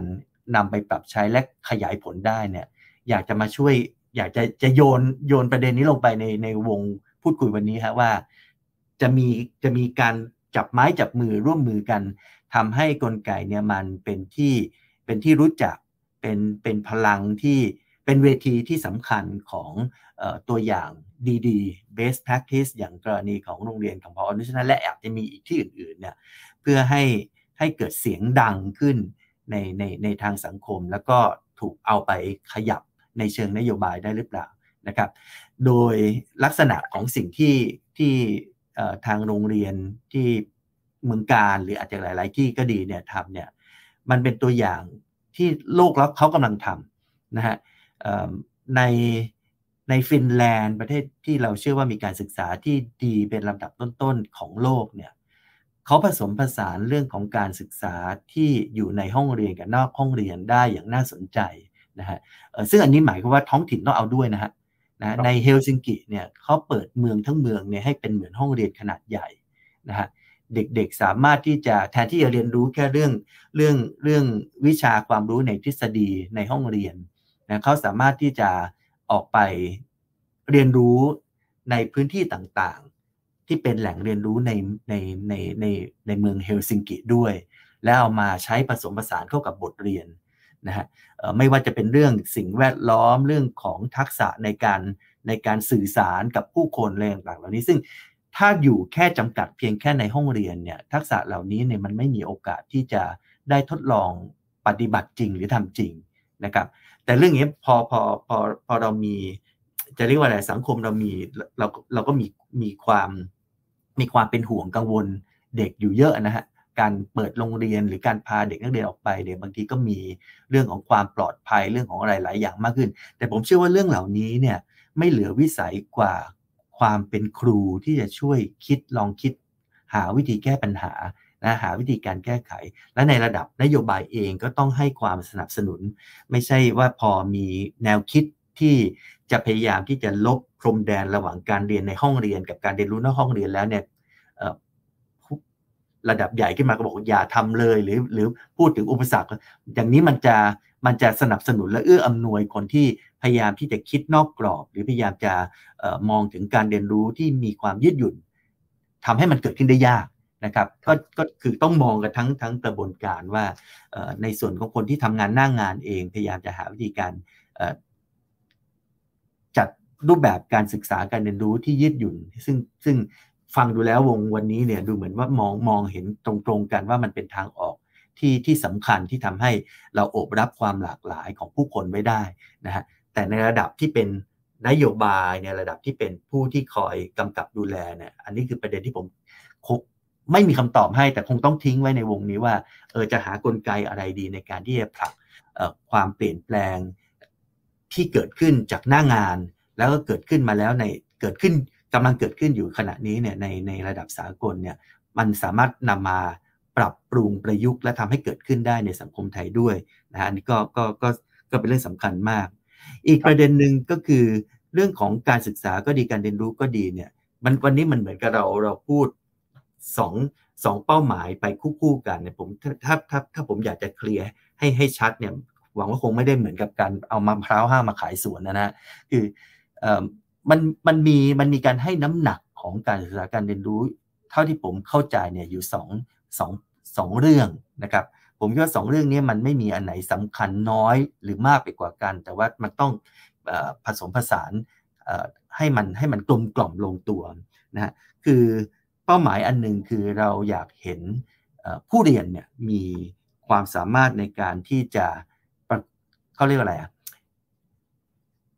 ทำมาหากินได้นะเลี้ยงตัวได้นะครับ เป็นการเรียนรู้หรือการศึกษาเพื่อที่จะสามารถไปมีอาชีพที่ดีสร้างไรายได้ให้กับตัวเองได้ ซึ่งอันนี้ก็เป็นเป็นปัจจัยที่สำคัญอันหนึ่งในการที่จะยกระดับคุณภาพชีวิตของตัวเอง แต่อีกเป้าหมายหนึ่งของการศึกษา ซึ่งผมคิดว่าครูทุกคนรวมทั้งนักการศึกษาทุกคนเองก็ให้ความสำคัญ แต่บางทีอาจจะจะไปต่างกรรมต่างวาระอาจจะจะจะพูดไม่ไม่ไม่ได้มาก เพราะว่าไม่เห็นเป็นรูปธรรมเมื่อเทียบกับการเรียนไปเพื่อเพื่อหา เพื่อประกอบอาชีพหรือหารายได้ นั่นก็คือการการศึกษาหรือการเรียนรู้เพื่อที่จะค้นพบตัวเองนะฮะเพื่อที่จะเข้าใจตัวเองว่าตัวเองมีศักยภาพ และความสนใจหรือความถนัดในเรื่องอะไรนะครับเป้าหมายนี้มันเหมือนกับการการการการค้นค้นพบพลังตัวเอง รู้จักตัวเอง ซึ่งไม่ว่าจะเป็นเรื่องของการเรียนรู้หรือการศึกษาเพื่อประกอบอาชีพก็ดี หรือการค้นพบตัวเองก็ดี ผมคิดว่าสุดท้ายปลายทางมันจะไปชนกัน คือคนซึ่งซึ่งเรียนรู้หรือหรือได้รับการศึกษาไม่ว่าจะเป็นในระบบหรือนอกระบบในห้องเรียนนอกห้องเรียนเนี่ยถ้ารู้ว่าตัวเองเก่งถนัดสนใจอะไร สุดท้ายแล้วก็จะเอาความถนัดความสนใจความเก่งของตัวเองเนี่ยไปก่อให้เกิดอาชีพที่ตัวเองรักได้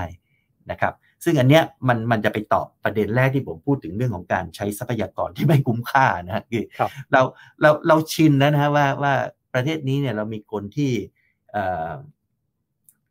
เรียนวิศวะแต่ไปเล่นหุ้นอะไรเงี้ยนะหรือเรียนเรียนเรียนเรียนหมอแต่ในสุดไปทำอาชีพอื่นหรืออะไรอย่างต่างเหล่านี้เนี่ย มันในในด้านหนึ่งเนี่ยแล้วมันมันมันมันฟังดูแล้วมันก็ ตอนตอนแรกก็ฟังดูแล้วก็น่าทึ่งดีเหมือนกันนะแต่ฟังไปเรื่อยๆถ้าชินเมื่อไหร่เนี่ยผมว่าจะเป็นปัญหานะฮะทำยังไงถึงจะทำให้การเรียนรู้การศึกษาเนี่ยมันตอบเป้าหมายทั้งสองอย่างได้ อย่างที่ผมบอกเนี่ยอย่างผสมผสาน balance กันคงไม่ได้มีอะไรที่ที่ต้องเลือกแบบใดแบบหนึ่งนะอันนั้นก็เป็นเป็นเป็นเป็นภาพภาพในฝัน ภาพในฝันต่อไปก็คือว่าเราจะสร้างนวัตกรรมอะไรที่ทำให้ให้การเรียนรู้หรือการศึกษาที่เป็นอยู่ตอนนี้มัน นอกจากนอกจากการการเปิดรับในเรื่องของการศึกษาแบบยืดหยุ่นแล้วเนี่ยมันยังยังสามารถตอบโจทย์หรือแก้ปัญหาแนวโน้มที่กำลังเผชิญต่อไปในในเวลาอันใกล้นี้จริงๆมันเกิดขึ้นแล้วแหละก็คือเรื่องของออสังคมสูงวัยนะครับ เรื่องของเด็กที่เข้าเรียนน้อยลง คือคนเกิดน้อย คนแก่เยอะนะครับในวงวงสัมมนาวงหนึ่งผมได้ฟังไอเดียดี ๆ ของคนรุ่นใหม่นะฮะ เป็นเป็นเด็กรุ่นใหม่ว่า เป็นไปได้ไหมที่โรงเรียนซึ่งมีอยู่ปัจจุบันนี้นะที่มีเด็กเข้าเรียนน้อยลง ผมผมเข้าใจว่าเก้าอี้เรียนน่าจะว่างขึ้นมากกว่ารุ่นผมเนาะตอนรุ่นผมเรียนห้องเรียนหนึ่งนี่ประมาณห้าสิบห้าคนฮะห้าสิบถึงห้าสิบห้าคน แต่ตอนนี้เข้าใจว่านะ ผมถ้าผิดขออภัยถ้าผิดต้องต้องต้องแย้งผมนะแต่ถ้าเข้าเรียนน้อยลงเนี่ย น้องคนนี้ในวงสัมมนาที่ผมไปคุยเนี่ยเขาบอกว่าเป็นไปได้ไหมที่เราจะเห็นคนต่างวัยอยู่ในห้องเรียนเดียวกัน ในวิชาเรียนที่เขาสนใจเหมือนกัน อาจจะไม่ใช่เป็นวิชาเรียนในระบบ แต่เป็นวิชาเรียนซึ่งต่างต่างช่วยเติมเต็ม skill ที่เขาขาดประเด็นนี้มันตรงกับที่อาจารย์สมพงษ์พูดเมื่อกี้เรื่อง reskill upskill พอดีเลยอะ่ะนะแต่มันมันช่างแหกคอกนอกกรอบ จินตนาการที่ผมนึก แต่ว่าผมติดใจอยู่ในใจเลยว่า เออทำไมเราไม่นึกถึงภาพนี้มาก่อนเลยว่า ในเมื่อเราจะเรียนได้เรียนดีนะฮะเอ่ออะไรนะฮะเรียนไม่มีข้อจำกัดได้เรียนไม่มีข้อจำกัดเนี่ยนะครับ ภาพแบบนี้เนี่ยมันมันมันมันควรจะเกิดขึ้นได้คือแน่แหละเราสนใจเรื่องเด็กที่หลุดออกจากจากระบบเด็กที่อาจจะเป็นแม่วัยใสอันนั้นเป็นเป็นเป็นเป็นปัญหาที่โอเค ต้องสำคัญมาก ๆเหมือนกัน ที่ต้องต้องต้องได้คณะครูที่มีมีจิตวิญญาณความเป็นครูมีความเมตตาสูงที่เข้าไปทุ่มเทตัวเองในการที่จะจะช่วยเหลือ ซึ่งพวกนี้สะท้อนถึงอะไรฮะสะท้อนถึงการมองผู้เรียนเป็นศูนย์กลางจริง ๆ ซึ่งอันนี้ถึงบอกว่าผมฟังแล้วเต็มอิ่มชื่นใจในหัวใจ และอยากเห็นแบบนี้เกิดขึ้นเยอะๆแต่แนวโน้มข้างหน้าเนี่ยมันจะมีสิ่งที่เราเจอปัญหาใหญ่โตอีกอันหนึ่งเหมือนกัน คือเรื่องของของคนที่อยากจะเรียนแต่เลยหรือพ้นจากจาก วัยแห่งการเรียนนะฮะในความเข้าใจปกติ อันนี้เป็นเรื่องของกรอบคิดว่าถ้าเรามีความเปลี่ยนและถ้าเราสามารถปรับกรอบคิดว่าจริงๆคนคนเราเนี่ยสามารถเรียนรู้ได้ตลอดเวลาทุกช่วงวัยจริง ๆ ดังนั้นการมีห้องเรียนของคนหลาย ๆ วัยนี่กาญจนบุรีนี่สามระบบใช่ไหมฮะคราวนี้อาจจะเจอห้องเรียนคนสามวัยหรือสี่วัยแบบนี้นะอาจจะฝากไว้ลองดูว่าจะเป็นเป็นเป็นโครงการทดลองว่า บางทีมันก็มีทักษะหลายอย่างซึ่งคนต่างวัยเนี่ยสามารถที่จะถ่ายทอดประสบการณ์ ให้กันและกันได้ ผ่านพื้นที่อย่างห้องเรียนที่ตอนนี้มีเพียงพอนะครับ สุดท้ายประเด็นสุดท้ายผมกำลังนึกถึงเรื่องของเออเดี๋ยวนะฮะคิดคิดนิดหนึ่งตอนนี้ไม่ได้จดนะเอออะเดี๋ยวไม่เป็นไรเดี๋ยวคิดออกเลยเดี๋ยวค่อยค่อยต่อแล้วกันนะอะทิ้งไว้เท่านี้ก่อนเดี๋ยวเวลาจะไม่พอนะครับตอนนี้สิได้ครับเมื่อสักครู่นี้อาจารย์ชันชัยพูดถึงบอกว่าสมัยที่อาจารย์เรียนห้องเรียนหนึ่งนี่มีนักเรียนประมาณห้าสิบห้าคนเลย ไม่แน่ใจว่าตอนนี้ในห้องเรียนปัจจุบันครับอาจารย์นุชนาธครับเออนักเรียนนี่ห้องหนึ่งเดี๋ยวนี้เขาเรียนกันกี่คนครับพอดีผมก็ไม่ได้อยู่ในวัยเลยวัยนั้นมานานแล้วเหมือนกันนะฮะครับอันนี้เป็นที่เขากำหนดมาของกระทรวงนะคะ ต้องห้องไม่เกินสี่สิบคนครับ ก็รับได้สี่สิบคนค่ะ แต่ว่าทำได้ไหมครับ หรือว่าจริง ๆ น้อยกว่าสี่สิบหรือมากกว่าหมายถึงว่าถ้าเป็นโรงเรียนที่อัตราการแข่งขันสูงเนี่ย ก็จะรับได้สี่สิบคนห้องละสี่สิบไม่ไม่เกินนี้นะคะ ส่วนที่ของดิฉันไม่ไม่แข่งขันสูงเนี่ยเด็กก็ประมาณสามสิบคนต่อหนึ่งห้องอะค่ะครับก็ก็ตามระเบียบกระทรวงก็คือรับ ถ้ามีมากเนี่ยก็รับได้แค่สี่สิบในหนึ่งห้อง ถ้าเกินก็ต้องเฉลี่ยให้ที่อื่น ครับขอบคุณอาจารย์นุชนานะครับ ที่มาอัปเดตตัวเลขในห้องเรียนตอนนี้ให้ฟังกันนะครับ เมื่อสักครู่นี้อาจารย์พัฒนชัยก็พูดถึงรูปแบบการศึกษานะครับ ที่ตั้งคำถามว่าตอนนี้เนี่ยเป้าหมายการศึกษามันก็มีความหลากหลาย มีความยืดหยุ่นนะครับเรื่องของการเรียนเพื่อสร้างอาชีพ หรือแม้กระทั่งการเรียนเพื่อค้นพบตัวเอง แล้วก็บอกว่าในต่างประเทศเนี่ยเขาก็สร้างสังคมการเรียนรู้นะครับทำให้พื้นที่สังคมเนี่ยเป็นเหมือนห้องเรียนขนาดใหญ่ สิ่งที่อยากจะเห็นก็คือการศึกษาที่เป็นการศึกษาแบบยืดหยุ่นนะครับ ตอนนี้เทรนเริ่มมาแล้วทั่วโลก เราจะทำอย่างไรนะครับ ให้ความสำเร็จที่เคยเกิดขึ้นยกตัวอย่าง โรงเรียนของจานุชนาเนี่ยสามารถขยายระดับให้เป็นในระดับจังหวัดหรือว่าในระดับประเทศได้ นอกจากนี้เนี่ยก็มีการพูดถึงนะครับกลไกที่สนับสนุนความหลากหลาย การพัฒนาการศึกษาการเรียนรู้ไม่ว่าเป็นสมัชชา ทั้งในระดับจังหวัดแล้วก็ระดับชาติด้วยนะครับ ก็ไปสู่รอบสุดท้ายของการพูดคุยในวันนี้นะครับ ก็คือเรื่องของการเสนอข้อเสนอในเชิงนโยบายครับต่อการศึกษา การเรียนรู้ในปัจจุบันนะครับ เริ่มที่ท่านอาจารย์สมพงศ์ครับ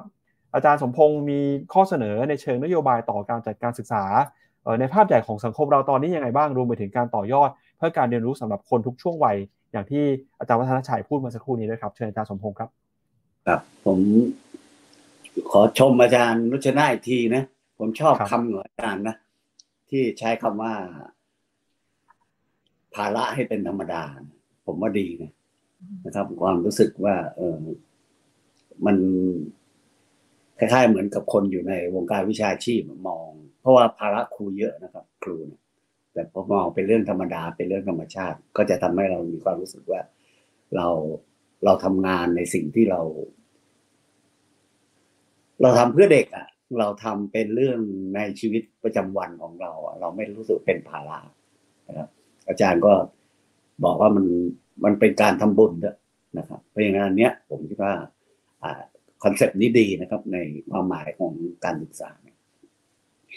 คราวนี้พอถามผมว่าประเด็นโยงเกี่ยวกับเรื่องเรื่องนโยบายหรือเรื่องอะไรต่างๆความจริงแล้วรัฐบาลใหม่เนี่ยนะครับ มันต้องมีทั้งข้อดีข้อเสียนะครับ จุดแข็งและจุดอ่อนท่านนายกเนี่ยนะครับ คุณเศรษฐาเนี่ย เมื่อปีที่แล้วนะครับ ข้อดีของท่านนายกนะคือเป็นมาจากภาคเอกชนนะครับ มาจากอสังหาริมทรัพย์ แล้วท่านอยากรับรู้และรับทราบปัญหาจริงๆเนี่ยท่านลงไปที่ราชบุรีนะไปทำงานกับกสศแล้วก็ประกาศขายหุ้นของแสนสิริเนี่ย แล้วก็ได้เงินของหุ้นมาประมาณหนึ่งร้อยล้านนะลงไปเป็นทุนทุนเบื้อง มาเดิมอะของทุนการศึกษา เป็นกองทุนของจังหวัดราชบุรีเนี่ยหนึ่งร้อยล้านนะครับ เพื่อแก้ไขปัญหาเรื่องความเหลื่อมล้ำเด็ก dropout นะครับเขาเรียกว่า zero dropout เนี่ยนะครับ ปีนี้เนี่ยเป็นปีที่จังหวัดราชบุรีโชคดีนะครับ ปรากฏว่าเด็กเก้าพันกว่าคนเนี่ย ที่เข้าอยู่ในโครงการเนี่ย รอดเกือบหมดเลย ที่เสี่ยงหลุดนะครับ เนี่ย รอดเกือบหมดเลยนะครับงานวิจัยมันเสร็จแล้ว นะครับ แล้วก็อีกสองสามวันถ้ามีโอกาสท่านพบท่านนายกรัฐมนตรีนะครับ ผมจะนำเสนอเรื่องลาดบุรีโมเดลให้กับท่านนายกว่า การแก้ไขปัญหาเรื่องความเหลื่อมล้ำแล้วก็เรื่องการมีสมัชชาการศึกษานะครับ เรื่องความยากจนเรื่องการมีงานทำอะไรต่างๆเนี่ยถ้าคุณกระจายอำนาจ แล้วคุณเปิดโอกาสให้แต่ละจังหวัดเขาระดมพลนะครับ มีข้อมูลสารสนเทศร่วมใช้ร่วมกัน มีการแชร์ทรัพยากรอะไรต่าง ๆ เนี่ย มันสามารถแก้ไขปัญหาได้นะครับ ที่ผ่านมาส่วนใหญ่ เวลาระดับจังหวัดเนี่ย มันจะเป็นหน่วยงานมีอยู่ประมาณยี่สิบเอ็ดหน่วยงานนะครับ มีพัฒนาสังคม มีสาธารณสุข มีแรงงานมีอะไรต่างๆเนี่ยส่วนใหญ่เวลาเขาทำงานเขาก็จะต่างคนต่างกระทรวงต่างกรมต่างอะไรต่างๆแต่ถ้าวันไหนถ้ามีการแชร์ทรัพยากร มีข้อการใช้ข้อมูลร่วมกันเนี่ยนะครับ ปรากฏว่าไม่จำเป็นต้องอาศัยส่วนกลางเลยนะครับเขาจัดการเบ็ดเสร็จ แล้วก็แก้ไขปัญหากันได้ที่ในพื้นที่ของตัวเขาเองนะครับเพราะฉะนั้นตัวสมัชชาการศึกษาเนี่ย ที่คุณรัตนาชัยบอกเพิ่งได้ยินเนี่ยนะครับ มันอยู่ในพระราชบัญญัติ เรื่องพื้นที่นวัตกรรมการศึกษานะครับ มีสภาการศึกษาจังหวัด หรือสมัชชาการศึกษาจังหวัดเนี่ยเขาก็จะรวมตัวคนที่อยู่ในพื้นที่นั้นนะครับ คนมีความรู้คนมีความตั้งใจ คนเกษียณข้าราชการอะไรต่างๆมารวมกัน แล้วก็จัดการการศึกษาในเพื่อลูกหลานของตัวเองในจังหวัดนั้นนะครับ เพราะฉะนั้นราชบุรีโมเดลเนี่ยนะครับ ถ้าเรานำเสนอดีๆนะครับ มันจะสามารถขยายต่อ มันจะขยายต่อไปทุกจังหวัดได้ แต่ว่ามันจะต้องปรับไปตามสังคมและบริบทของแต่ละพื้นที่ แต่แนวความคิดหลักมันมี ว่าจังหวัดจัดการตัวเองได้ มีข้อมูลและการแชร์ทรัพยากรนะครับ แล้วก็ถ้าได้ผู้บริหารอย่างท่านอาจารย์นุชนาแล้วก็มีคุณครูที่ที่ที่มองภาระเป็นเรื่องธรรมดาเนี่ย ผมว่าเราจะสามารถ ปฏิรูปการศึกษาได้เร็วขึ้นเนี่ยประมาณอย่างน้อยสามสิบสี่สิบปีเลยนะครับ แต่ถ้าเรายังรวมศูนย์แล้วก็ปฏิรูปจากส่วนกลางเนี่ยก็ยังอีกนาน แต่ถ้ากระจายปั๊บมันจะเร็วขึ้น แล้วทุกจังหวัดเขาก็จะอัพตัวเองมองเห็นปัญหานะครับเพราะงั้นการการนำโมเดล หรือการทำเรื่องต้นแบบนะครับ หรือตัวอย่างหรือองค์ความรู้ลงไปเนี่ย เพื่อขยายงาน เป็นศิลปะขั้นสูงของการเปลี่ยนแปลงเชิงนโยบายนะครับเพราะฉะนั้นเรามีเวลาเพียงประมาณห้าถึงสิบนาทีนะครับ ในการเสนอกับผู้ที่จะต้องกำหนดนโยบายและตัดสินใจอะเพราะฉะนั้นต้องเตรียมข้อมูลได้ดีๆเตรียมเตรียมสิ่งที่เป็นเรื่องของเขาจะซื้อไหมนะครับ ถ้าซื้อเนี่ยมันก็เปลี่ยนแปลงได้ นะครับเพราะงั้นอันนี้ก็เป็นข้อดีของท่านนายกนะครับ ที่เห็นนะครับ ปัญหาเรื่องความยากจนเรื่องความเหลื่อมล้ำในการศึกษา ปัญหาเรื่องเด็กออกกลางคัน มีพื้นฐานเรามีความเข้าใจอยู่นะครับ ผมตอบอาจารย์วัฒนชัยนิดนึงนะคือถ้ากระทรวงจังหวัดแต่ละจังหวัดเนี่ย 77 จังหวัดเนี่ยเขาจะดำเนินการตามปกติของระบบราชการ ทุกคนก็จะอยู่ใน comfort zone อยู่ในพื้นที่สะดวกของตัวเองอยู่ในพื้นที่เป็นราชการนี่มันไม่เดือดร้อนอะไรนะครับ คนจะออกจะอะไรต่างเนี่ยเขาจะอยู่ตามระบบราชการแล้วก็จะทำงานประชุมปรึกษาหารือตั้งกรรมการอะไรก็เป็นเรื่องระบบราชการ แต่ถ้าไม่มีการแทรกแซงไม่มี intervention เข้าไปนะนะครับ แล้วก็ไม่มีการทำให้เกิดความรู้สึกร่วมกันของข้อมูลที่นำมาใช้นะครับ ถ้าเขาเห็นข้อมูลร่วมกัน แล้วก็เห็นบอกเฮ้ยมันจะมีในจังหวัดของคุณเนี่ยมันจะมีเด็กดอกดอกเอาประมาณเกือบเกือบเก้าพันกว่าคนเนี่ยแล้วถ้าเด็กดอกเอาออกไปแล้วเนี่ย มันไปทำอะไร มันเดือดร้อนแล้วนะคราวนี้ถ้าคุณไม่ทำอะไรกับลูกหลานคุณเนี่ยเขาจะต้องอาสมมตินะออกไปแล้วก็ไปตั้งคันอย่างเงี้ย ออกไปแล้วก็ต้องไปไปค้ายาอย่างเงี้ยอย่างเงี้ยอะไรต่างๆ ไอ้ความรู้สึกร่วมกันของข้อมูลตรงเนี้ยมันจะนำไปสู่ในเรื่องของของการประชุมปรึกษาหรือนะครับ การเข้าไปจัดการการคุยกันอะไรต่างแล้วพอคุณมีอินเทอร์เวนชั่นเข้าไปแทรกแซงทำให้ไอ้การไอ้คอมฟอร์ทโซนของเขาเนี่ยมันเขย่าอะนะครับ มันจะเริ่มขยับเข้าหากัน พอขยับเข้าหากันมีการปรึกษาหรือพูดคุยเมื่อไหร่นะครับ เอาข้อมูลร่วมมาใช้เนี่ย ก็จะเกิดการส่งต่อใช่ไหมการส่งต่อเกิดความไล่รอยต่อระหว่างหน่วยงานรัฐ ก็จะเห็นประโยชน์ร่วมกัน แล้วสิ่งต่างๆที่เกิดขึ้นนะครับ มันจะเกิดเครือข่ายของคนทั้งจังหวัด มันจะทำงานร่วมกัน แต่จะไม่ใช่ต่างคนต่างอยู่ แล้วต่างคนต่างอยู่ใน comfort zone แต่จะรู้สึกว่ามันเป็นความตระหนัก มันเป็นเรื่องความสำคัญเป็นเรื่องที่เขาจะต้องช่วยกันทำเพื่อคนในพื้นที่เขาตรงนี้มันมันเป็นเรื่องสำคัญมาก ๆสำหรับคนที่จะขับเคลื่อนการเปลี่ยนแปลงทั้งหลาย ถ้าถ้าไม่ intervention นะครับแสนสิริเข้าไป intervention จากเอกชนร้อยล้านเขาก็เริ่มต้องต้องทำงาน เพราะว่าเอกชนเวลาทำงาน คุณต้องบอกให้ได้นะ คุณเอาร้อยล้านผมผมไปเนะี่ยเอาคำเอาพุทคืออะไร กระบวนการมันคืออะไร สมัชชานคืออะไรคุณต้องตอบนะใช่ไหมครับ เหมือนกับกสศเข้าไปทำงานกับตัวเชิงพื้นที่เนี่ย เราก็จะต้องบอกเขานะครับว่าเฮ้ยเวลาเราคุณรับโครงการรับเงินไปหรือรับอะไรต่างๆเงื่อนไขมันคืออะไร เราต้องการเห็นการเปลี่ยนแปลงตรงจุดไหน เห็นกระบวนการเห็นเครือข่ายเห็นผู้คนมีคุณภาพชีวิตที่ดีขึ้นไหมนะครับไม่อย่างนั้นคำตอบนี้จึงคำตอบแรกนะ เพราะว่าถ้า ถ้าเราพูดกันแบบลอยๆเนี่ยจะไม่จะไม่ได้นะครับคำตอบเนี่ยก็คือถ้าคุณมีโมเดลนะครับ แล้วคุณมีรูปแบบ แล้วคุณมีวิธีการ แล้วคุณสามารถถอดมันออกมา แล้วมันให้เป็นคำตอบที่เป็นทางเลือกทางออกได้คนจะสนใจ แล้วคุณคุณนำเสนอดีคนจะซื้อนะครับ ถ้าตอบนี้ก็คือตอบเชิงพื้นที่กับตอบระดับนโยบาย อันที่สองนะ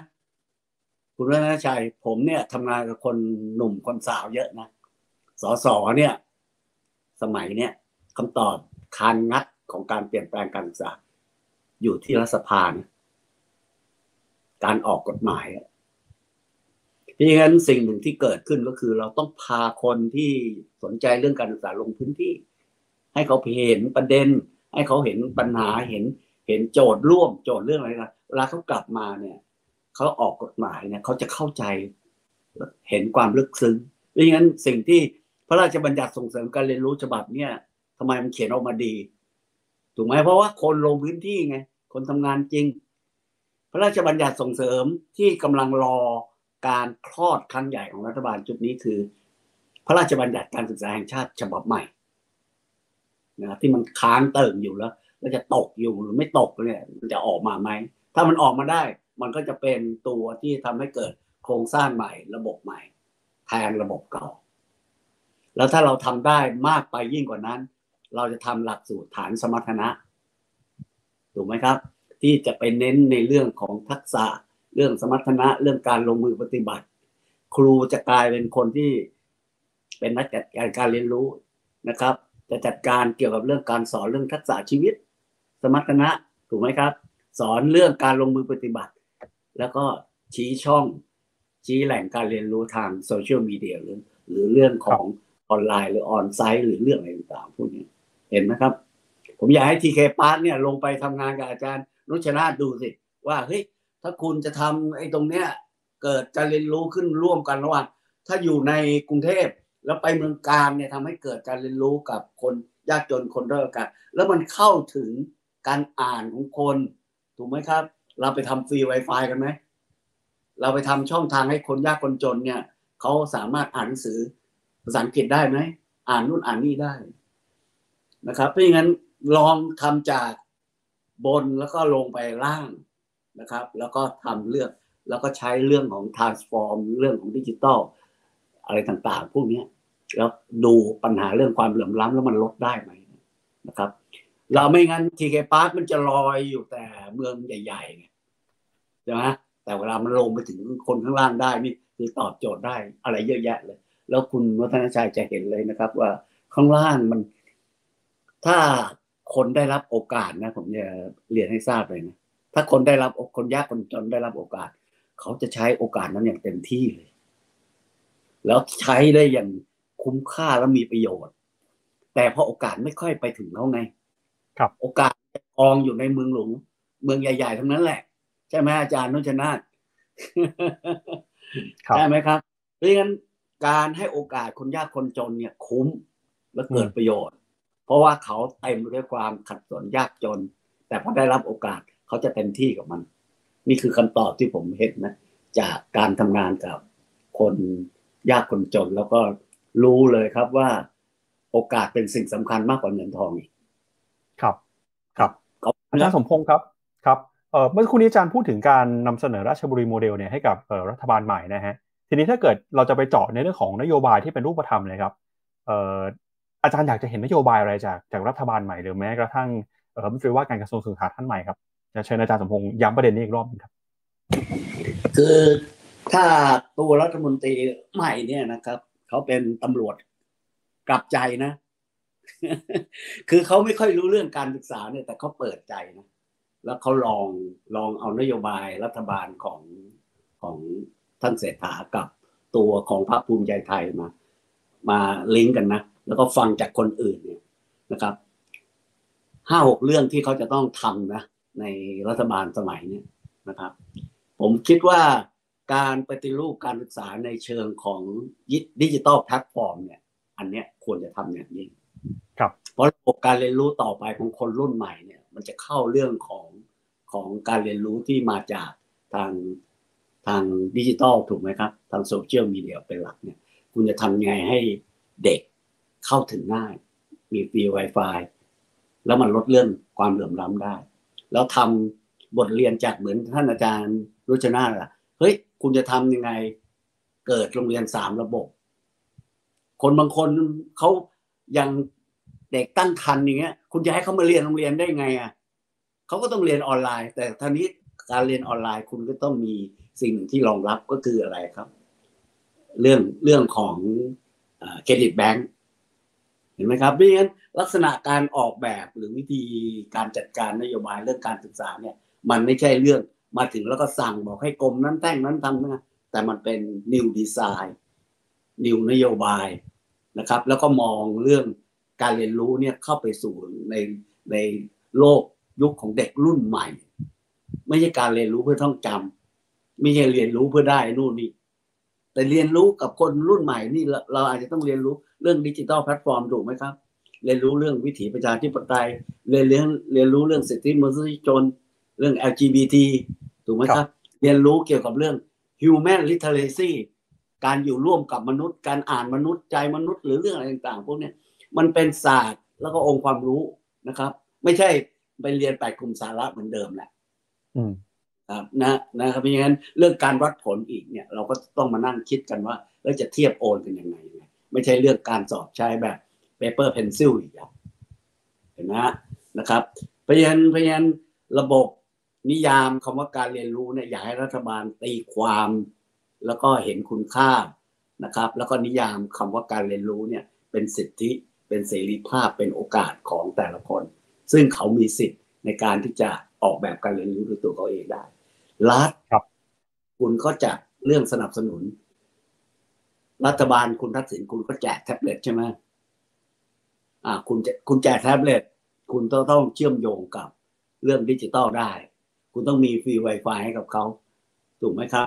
ครูเขาก็จะมีมีแท็บเล็ตอะไรของเขาอะไรของของของเขานะครับ เรื่องหนึ่งทุนหนึ่งอำเภอที่กำลังจะแจกกันใหม่เนี่ย คุณก็เชื่อมโยงกับทุนการศึกษาอื่น ๆ ของกสศได้ไหมคนยากคนจนที่ที่อยู่ล่างสุดถูกไหมครับกยศจะทำไงให้เชื่อมโยงไปถึงการเรียนรู้ระดับอาชีวะ ไปเรียนรู้ถึงมหาวิทยาลัยเพราะเด็กยากจนเข้าถึงมหาวิทยาลัยได้ประมาณ12%เท่านั้นครับ เห็นไหมถ้าคุณบริหารกองทุนต่างๆ ให้มันมันตอบโจทย์กับคนกลุ่มข้างล่าง คนข้างบนไม่เป็นไรครับเขา เขาไปด้วยตัวเขาเอง แต่คนข้างล่าง คุณต้องเปิดโอกาส คุณต้องช่วยเหลือเขานะ เด็กยากจนเนี่ย มีสี่ห้าปัจจัยนะครับ ที่จะให้เขาหลุดพ้นจากจากความยากจน คือหนึ่งคุณต้องมีทุนการศึกษาครับสองคุณต้องมีครูกัลยาณมิตร ที่ติดตาม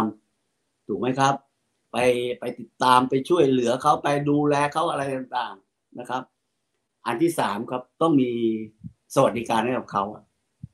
ครับ ผมชื่นชมอาจารย์นุชนาธนะแก้ปัญหาเรื่องการการมีรถกับไอ้เรื่องน้ำมันเนี่ยเพราะเป็นปัญหาใหญ่นะ เพราะว่าจริง ๆในในการปัญหาค่าใช้จ่ายของคนยากคนจนที่ไปเรียนในเมืองแล้วก็ไปไม่ได้เนี่ย คือค่ารถประมาณสี่ร้อยถึงพันหนึ่งเนี่ย คุณจ่ายได้ยังไง ค่าอาหารเช้าคุณให้เขาได้ไหมเห็นไหมสุดท้าย ต้องหางานทำให้กับพ่อแม่เด็ก แล้วก็ตัวเด็กครับ ที่ไม่ผิดกฎหมาย คือเด็กอะไปทำงานมันจะผิดกฎหมายแต่ว่าเด็กอย่างเงี้ย ไปช่วยคุณครูซักผ้าได้ไหมไปช่วยนู่นช่วยนี่อะไรต่างๆรีดผ้าอะไรเงี้ยพ่อแม่ก็ต้องหางานให้เขาทำครับ เพราะว่าถ้าไม่มีไรายได้นะเขามีโอกาสดึงเด็กออกตลอดครับ ไหวไหมครับเนี่ยตอบไหมครับ ก็ อะได้ครับ ขอบพระคุณอาจารย์สมพงศ์นะครับที่เสนอนะครับ แนวคิดแล้วก็เรื่องของนโยบายที่รัฐบาลใหม่เนี่ยควรจะรับโจทย์ไปพิจารณาต่อนะครับ มาสู่ท่านอาจารย์นุชนาธบ้างครับ มาดูเรื่องของข้อเสนอในมุมมองของอาจารย์หน่อยครับในการแก้ไขปัญหาเด็กที่จะหลุดออกจากระบบครับควรจะทำยังไงดีครับเชิญอาจารย์นุชนาธครับ ค่ะก็ในส่วนของสถานศึกษานะคะดิฉันก็มองว่าสิ่งที่สำคัญที่จะช่วยแก้ปัญหาก็คือสถานศึกษาเนี่ย จะต้องจัดระบบการบริหารจัดการในเรื่องของการติดตามนักเรียนที่ออกกลางคันนะคะ ที่เข้ามาเรียนเนี่ยอย่างชัดเจนนะคะ มีสารสนเทศของกลุ่มเป้าหมาย อันนี้ก็ต้องได้รับการสนับสนุนนะคะะถ้าเกิดว่าจะจะมองภาพของจังหวัดนะคะหรือประเทศเนี่ยก็คือเบื้องบนนะคะที่จะช่วยในเรื่องของข้อมูลสารสนเทศต่างๆนะคะแต่ในส่วนตัวของโรงเรียนเนี่ยดิฉันก็มีคิดว่าแต่ละโรงเรียนเนี่ยก็ควรจะมี การบริหารจัดการในเรื่องของการติดตามนักเรียนที่ออกกลางคันเข้ามาเรียนนะคะ มีข้อมูลสารสนเทศตามกลุ่มเป้าหมาย มีระบบดูแลช่วยเหลือนักเรียนที่ครอบคลุมแล้วก็ชัดเจนนะคะแล้วก็ต้องทำอย่างสม่ำเสมอนะคะ อีกเรื่องอีกข้อหนึ่งก็คือข้อต่อไปนะคะก็คือจัดรูปแบบการจัดการศึกษาที่เหมาะสมสำหรับกลุ่มเป้าหมายนะคะ ที่เด็กที่เขามีหลาย ๆ กลุ่มกลุ่มเสี่ยงตกหล่นออกกลางคันนะคะ แล้วก็ก็พูดซ้ำเหมือนเดิมก็คือต้องมีการพัฒนารูปแบบการจัดการศึกษาที่เหมาะสมสำหรับเด็กกลุ่มต่างๆ ด้วยนะคะ ก็คือยืดหยุ่นมากขึ้น เรียนได้เร็วช้าตามความสามารถของเขานะคะ จัดหลักสูตรที่กว้างๆแล้วก็ผสมผสานนะคะ ที่ฉันได้พูดไปประเมินผลตามสภาพจริง แล้วก็ ยืดหยุ่นได้นะคะ แล้วก็ที่สำคัญก็คือบทบาทของครูเนี่ยจากครูผู้สอนที่คอยบอกคอยพูดเนี่ยนะคะ ก็ควรจะปรับบทบาทเป็นในฐานะของครูเนี่ยที่เป็นผู้กระตุ้นนะคะ เป็นผู้กระตุ้นให้เกิดการเรียนรู้ อยากเรียนรู้นะคะแล้วก็พัฒนากลไก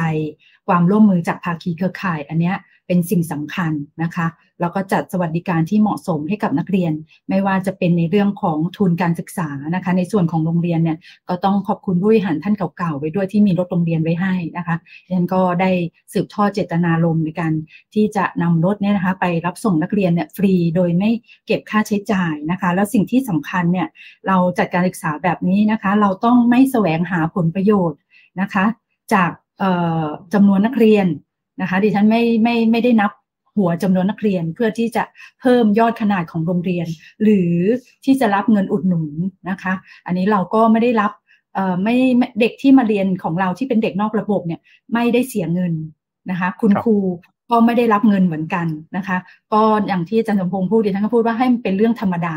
นะคะ จัดการเรียนการสอนเหมือนเด็กปกตินะคะ คนที่มาเรียนก็ไม่เสียเงิน เราก็ไม่รับเงิน นะคะอันนี้ก็ไม่เป็นการแสวงหาผลประโยชน์จากเรื่องของการศึกษานะคะ อันนี้มันก็จะทำให้เราเนี่ยมีความมุ่งมั่นตั้งใจที่จะทำนะคะ อันนี้เราก็ศึกษาปัญหาสาเหตุต่างๆ มาก่อนที่เราจะดำเนินการในเรื่องของการจัดการศึกษาหนึ่งโรงเรียนสามระบบนะคะว่าเรื่องของเงินเรื่องของผลประโยชน์เรื่องของเนี่ยมันก็มีผลเหมือนกันนะคะ ต่อการเขาเรียกว่าต่อชีวิตราชการเหมือนกันนะคะ หรือต่อการดำเนินงานเนี่ยนะคะแล้วก็ที่สำคัญเนี่ย เรื่องของกำลังใจเรื่องของคุณครูเนี่ยเป็นสิ่งสำคัญนะคะ เราจะต้องอยู่บนพื้นฐานความคิดเดียวกันนะคะ วันนี้ก็มีคุณครูตัวน้อยนะคะ ฝากถึงอาจารย์สมพงศ์ก็อยากจะให้เห็นว่าคุณครูเนี่ยสนใจจริง ๆนะคะเขาก็ได้ฟัง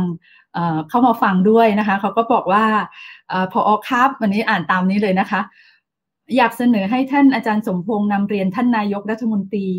เปิดโอกาสเสวนาเรื่องมาตรา 15 ให้ทุกพื้นที่สามารถจัดได้นะคะ และให้ทุกคน เข้าถึงมาตราและสามารถดำเนินการได้อย่างแท้จริง โดยใช้เสียงเบื้องบนเป็นผู้ขับเคลื่อน อันนี้ก็เป็นครูตัวน้อยที่ยังเป็นคอสอนหนึ่งนะคะ แต่เขาก็สนใจเรื่องการศึกษาแล้วก็ช่วยขับเคลื่อนเป็นอย่างดีนะคะ เพราะว่าคนมักจะเวลาที่ดิฉันไปแลกเปลี่ยนเรียนรู้อย่างที่ราชบุรีเนี่ยก็รู้สึกว่าภูมิใจแทนจังหวัดราชบุรีที่ได้รับงบประมาณนะคะ ก็ได้ไปขยายผลให้กับ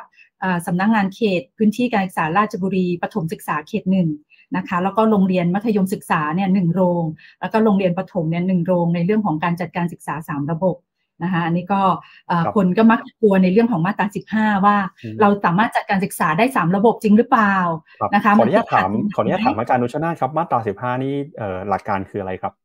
เราสามารถ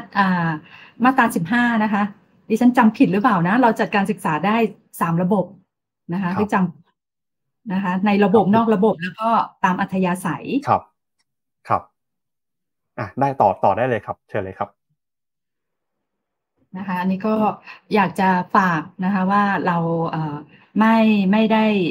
ติดขัดนะคะ ในเรื่องของกฎหมายนะคะ เราสามารถจัดการศึกษาได้หนึ่งโรงเรียนสามระบบอยู่แล้วนะคะ แต่ครั้นี้เราก็ทำให้ถูกต้องเราอาจจะแจ้งเขตพื้นที่นะคะ เราอาจจะ รายงานแต่ยังไงเราก็มีสิทธิ์ที่จะจัดการศึกษาได้สามระบบนะคะ ซึ่ง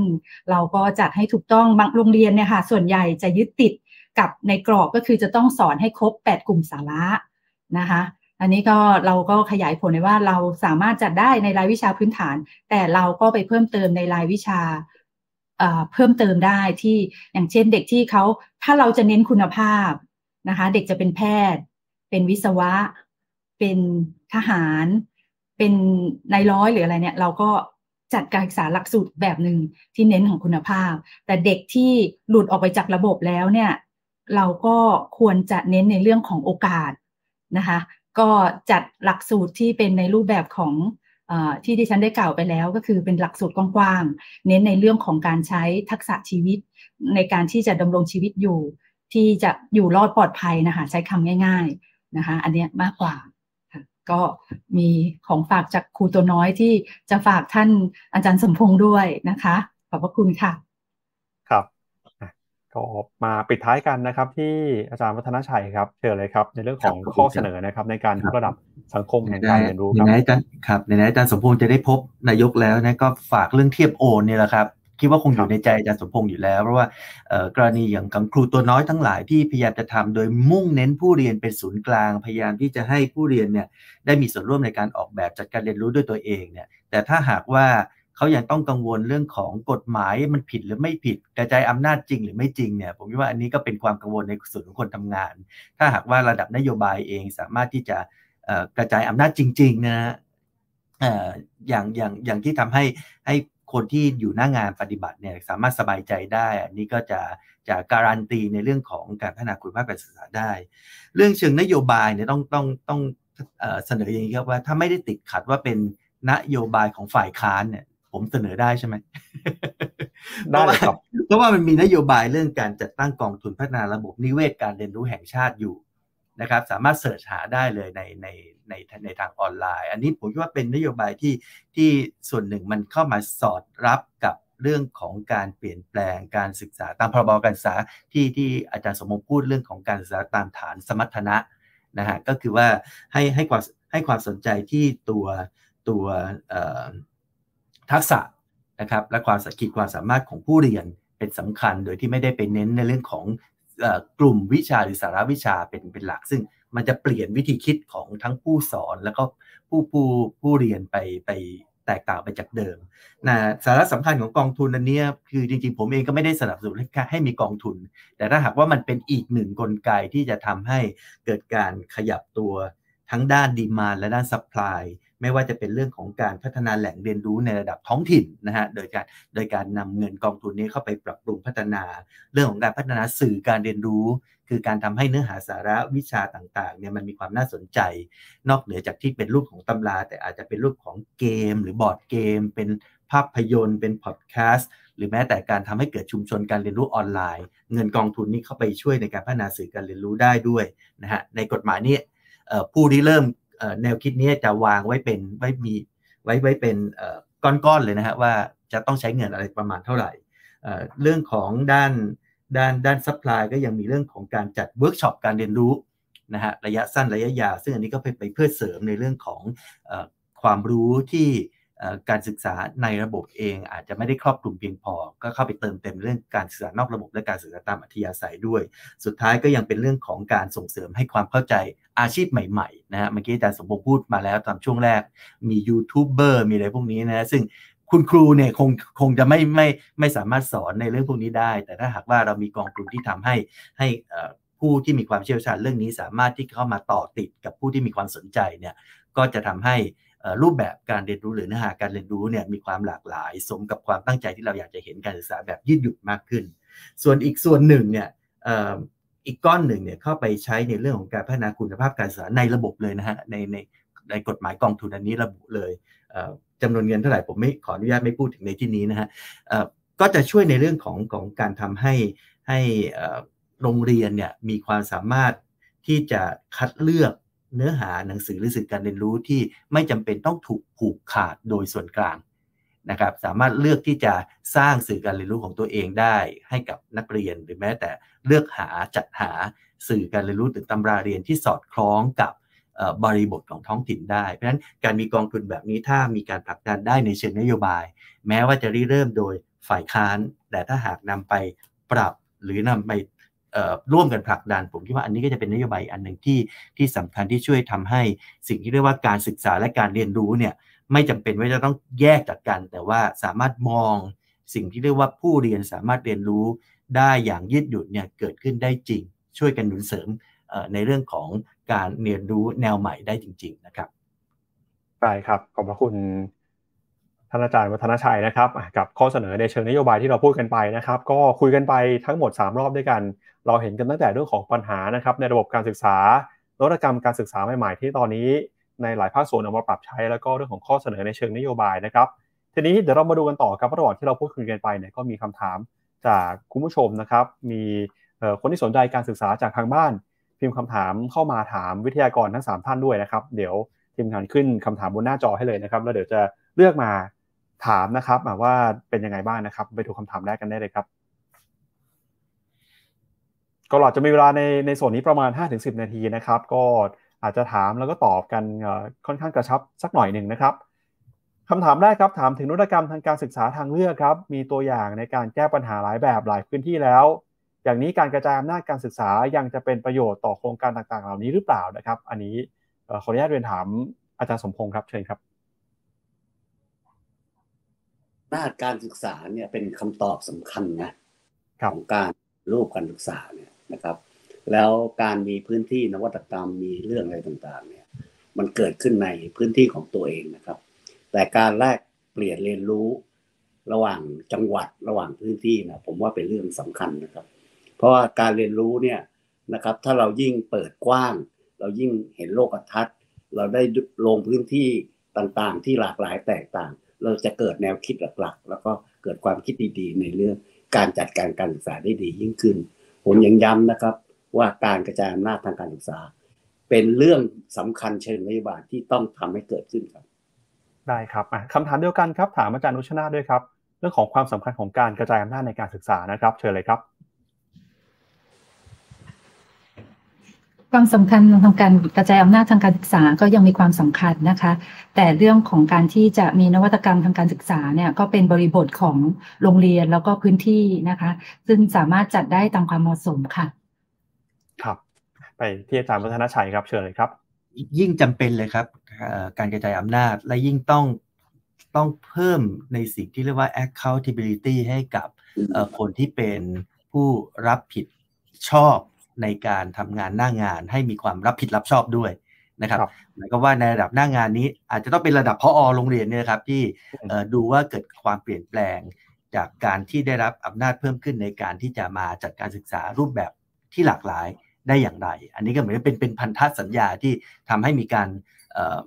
มี accountability ไล่เป็นทีละชั้นเหมือนระดับพอโรงเรียนรับผิดชอบต่อผู้เรียน ระดับพอเขตอาจจะรับผิดชอบต่อโรงเรียนในสังกัด และระดับรัฐมนตรีก็ต้องรับผิดชอบในการเปลี่ยนแปลงในระดับพื้นที่ระดับเขตอย่างนี้เป็นต้นนะครับต้องเติมในเรื่องของ accountability ด้วย นอกจากการกระจายอำนาจด้วยครับ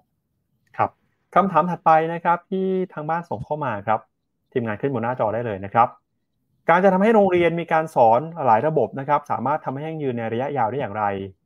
หากมีเด็กใช้ระบบทางเลือกไม่มากพอเออคำถามนี้คำถามแรกถามอาจารย์นุชนาก่อนเลยครับจะทำยังไงดีครับ ก็การจัดการศึกษาพรบการศึกษาเนี่ยบอกมาตรา15เนี่ยเราสามารถจัดการศึกษาได้3ระบบนะคะมันจะมีเด็กมากหรือน้อยนะคะ มันก็ทำให้เป็นความเขาเรียกว่าเป็นความธรรมดานะคะมันมีการเปลี่ยนแปลงไปเราก็ปรับเปลี่ยนไปตามสถานการณ์ แต่ว่าการจัดการศึกษาแบบนี้ก็ยังมีความสำคัญตลอดไปค่ะ ค่ะ ครับ ครับมุมมองอาจารย์สมพงษ์เป็นยังไงบ้างครับ ถ้าหากว่าเรามีการศึกษาหลายระบบเนี่ยแต่ปรากฏว่าเด็กที่อยู่ในระบบ แต่ละระบบอาจจะมีไม่มากพอแบบนี้จะส่งผลต่อคุณภาพการศึกษาหรือเปล่าครับเชิญอาจารย์สมพงษ์ครับ คือยิ่งการศึกษามีความหลากหลายแตกต่างนะนะครับ เราต้องเข้าใจว่าเด็กแต่ละคนก็มีศักยภาพ มีความสนใจและความต้องการที่ไม่เหมือนกันนะครับ ถ้าเราสามารถทำให้ตอบโจทย์เขาได้เนี่ยนะครับ ผู้เรียนจะมีความสุข สนใจและประสบความสำเร็จในชีวิตของตัวเขาได้ครับถึงแม้เด็กจะเป็นกลุ่มที่ไม่คละกันมากเท่าไหร่นะครับ แต่ผมยังยืนยันว่าเด็กทุกคนมีความแตกต่างและความสนใจ ซึ่งไม่เหมือนกันทุกคนหรอกครับ ครับ อาจารย์วัฒนชัยมองยังไงบ้างครับ ครับคำถามนี้ต้องถามกลับว่านี่สิ่งนี้เป็นปัญหาหรือเปล่าก็ถ้าหากว่าไม่มันจะไม่เป็นถ้าหากว่าเราถามผู้เรียน ครับนะครับ ถามผู้เรียนให้ผู้เรียนเป็นศูนย์กลาง ว่าเขาสนใจอยากจะเรียนรูปแบบไหนนะฮะระบบทางเลือกแบบไหน ถ้าหากว่าเขาสนใจและมีความประสงค์จะเรียนเป็นหน้าที่ของผู้จัดการศึกษา ไม่ว่าจะเป็นครูหรือผู้ผู้บริหารที่จะต้องจัดการศึกษาตามที่เขาต้องการ ครับ ได้ครับ มาสู่คำถามสุดท้ายจากทางบ้านนะครับ กระทรวงศึกษามีรัฐมนตรีท่านใหม่แล้วนะครับ คิดว่าการศึกษาไทยเนี่ยจะเปลี่ยนแปลงหรือเปล่า แล้วก็อยากจะฝากอะไรถึงรัฐมนตรีท่านใหม่บ้างเเดี๋ยวให้อาจารย์สมพงษ์เป็นท่านสุดท้ายเลยนะครับเพราะอาจารย์สมพงษ์น่าจะมีโอกาสได้เจอกับรัฐมนตรีท่านนะครับ ครับเชิญที่เชิญที่อาจารย์นุชนาก่อนครับ อาจารย์นุชนามีมีอะไรอยากจะเสนอท่านรัฐมนตรีท่านใหม่ไหมฮะแล้วก็คิดว่าจะมีอะไรเปลี่ยนแปลงไหมครับ ก็อยากให้ท่านรัฐมนตรีสนใจในเรื่องของการศึกษา แล้วก็ท่านเป็นรัฐมนตรีว่าการกระทรวงศึกษาอยู่แล้วก็คงจะสนใจ ก็อยากจะให้การศึกษานโยบายเนี่ยถึงตัวเด็กนะคะ ถึงตัวเด็กแล้วก็ลดภาระ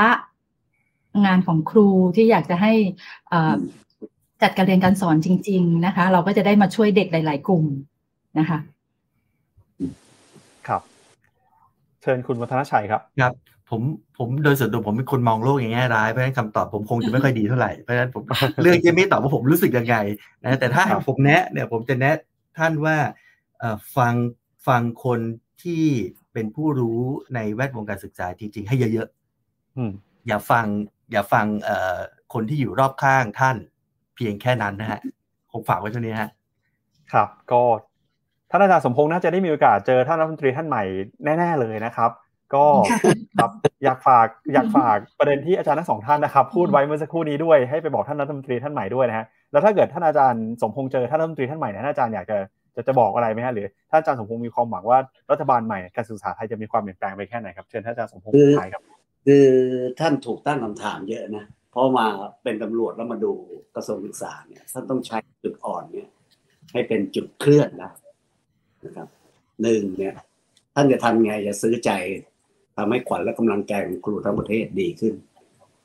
ถ้าทำได้นะ เช่น ลดงาน ลดภาระลดงานเรื่องเอกสารลง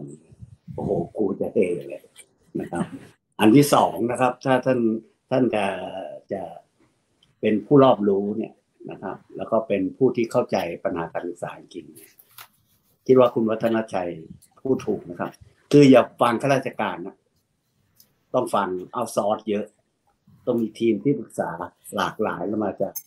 จากวิธีคิดชุดความคิดเรื่องการศึกษาที่ที่แตกต่าง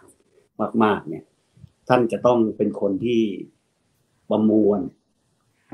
สังเคราะห์ ระบบข้อมูลนะครับ แล้วก็ดูทิศทางนโยบายและการการศึกษาให้ดีนะครับ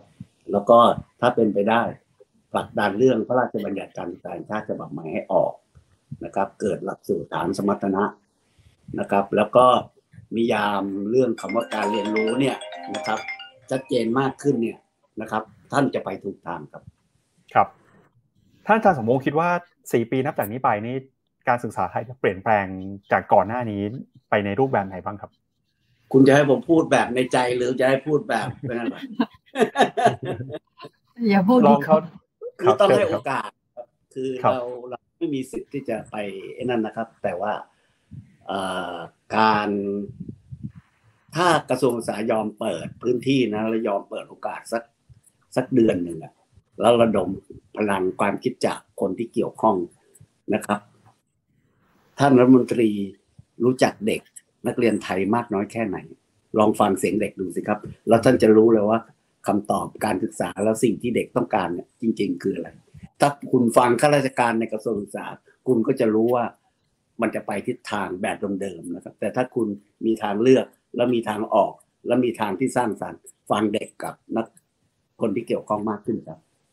ครับก็นี่ก็เป็นทั้งหมดนะครับของงานเสวนาสาธารณะวันนี้นะครับวันโอวัน Public Forum เรียนได้เรียนดีไม่มีข้อจำกัดนะครับ เราก็ได้พูดคุยกันไปถึงโจทย์หลักนะครับ ปัญหาของการศึกษาไทย